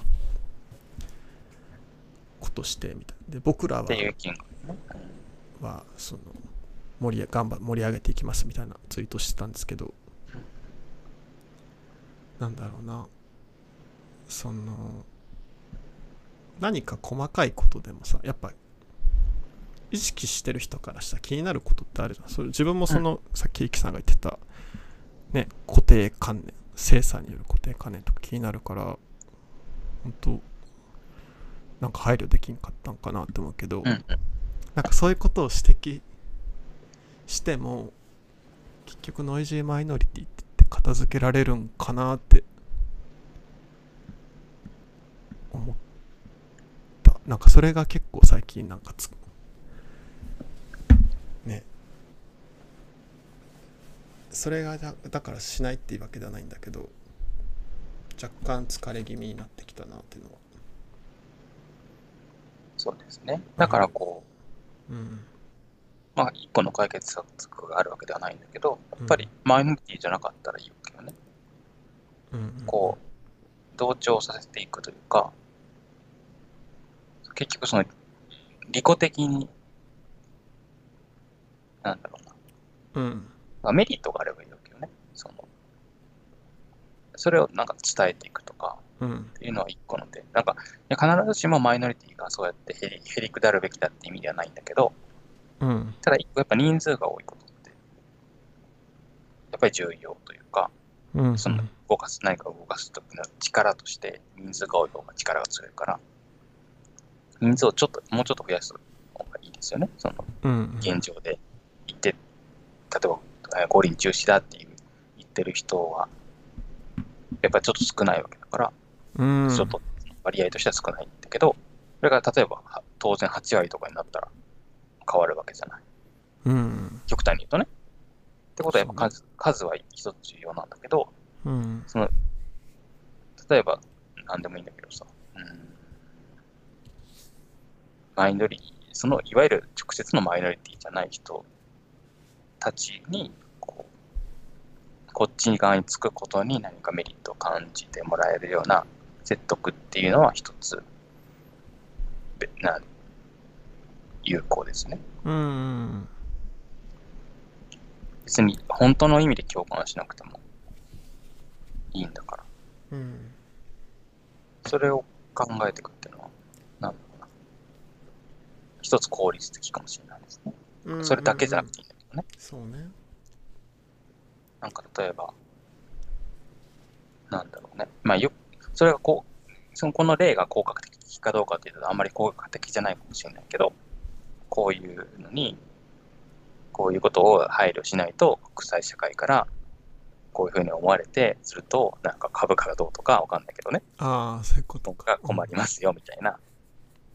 まあ、それ、現実、現実的にはそれはうまくいってない感じがあるけど、うん、あの国連とかから勧告を受けても、ちゃんと 対応してないとかね、うまくいってないことはあるんだけど、うんうん、まあ、イメージとしてそういうようなこと、うん、それって別に本当にマイノリティにコンパッションを持ってなくてもいいんだけど、うんうんうん、っていうのが一つ。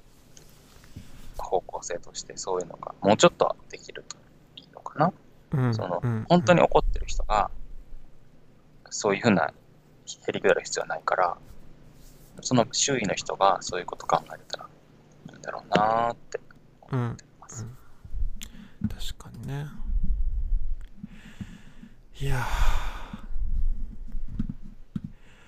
じゃあ今日は2時間経ったからこの辺にしときましょうか。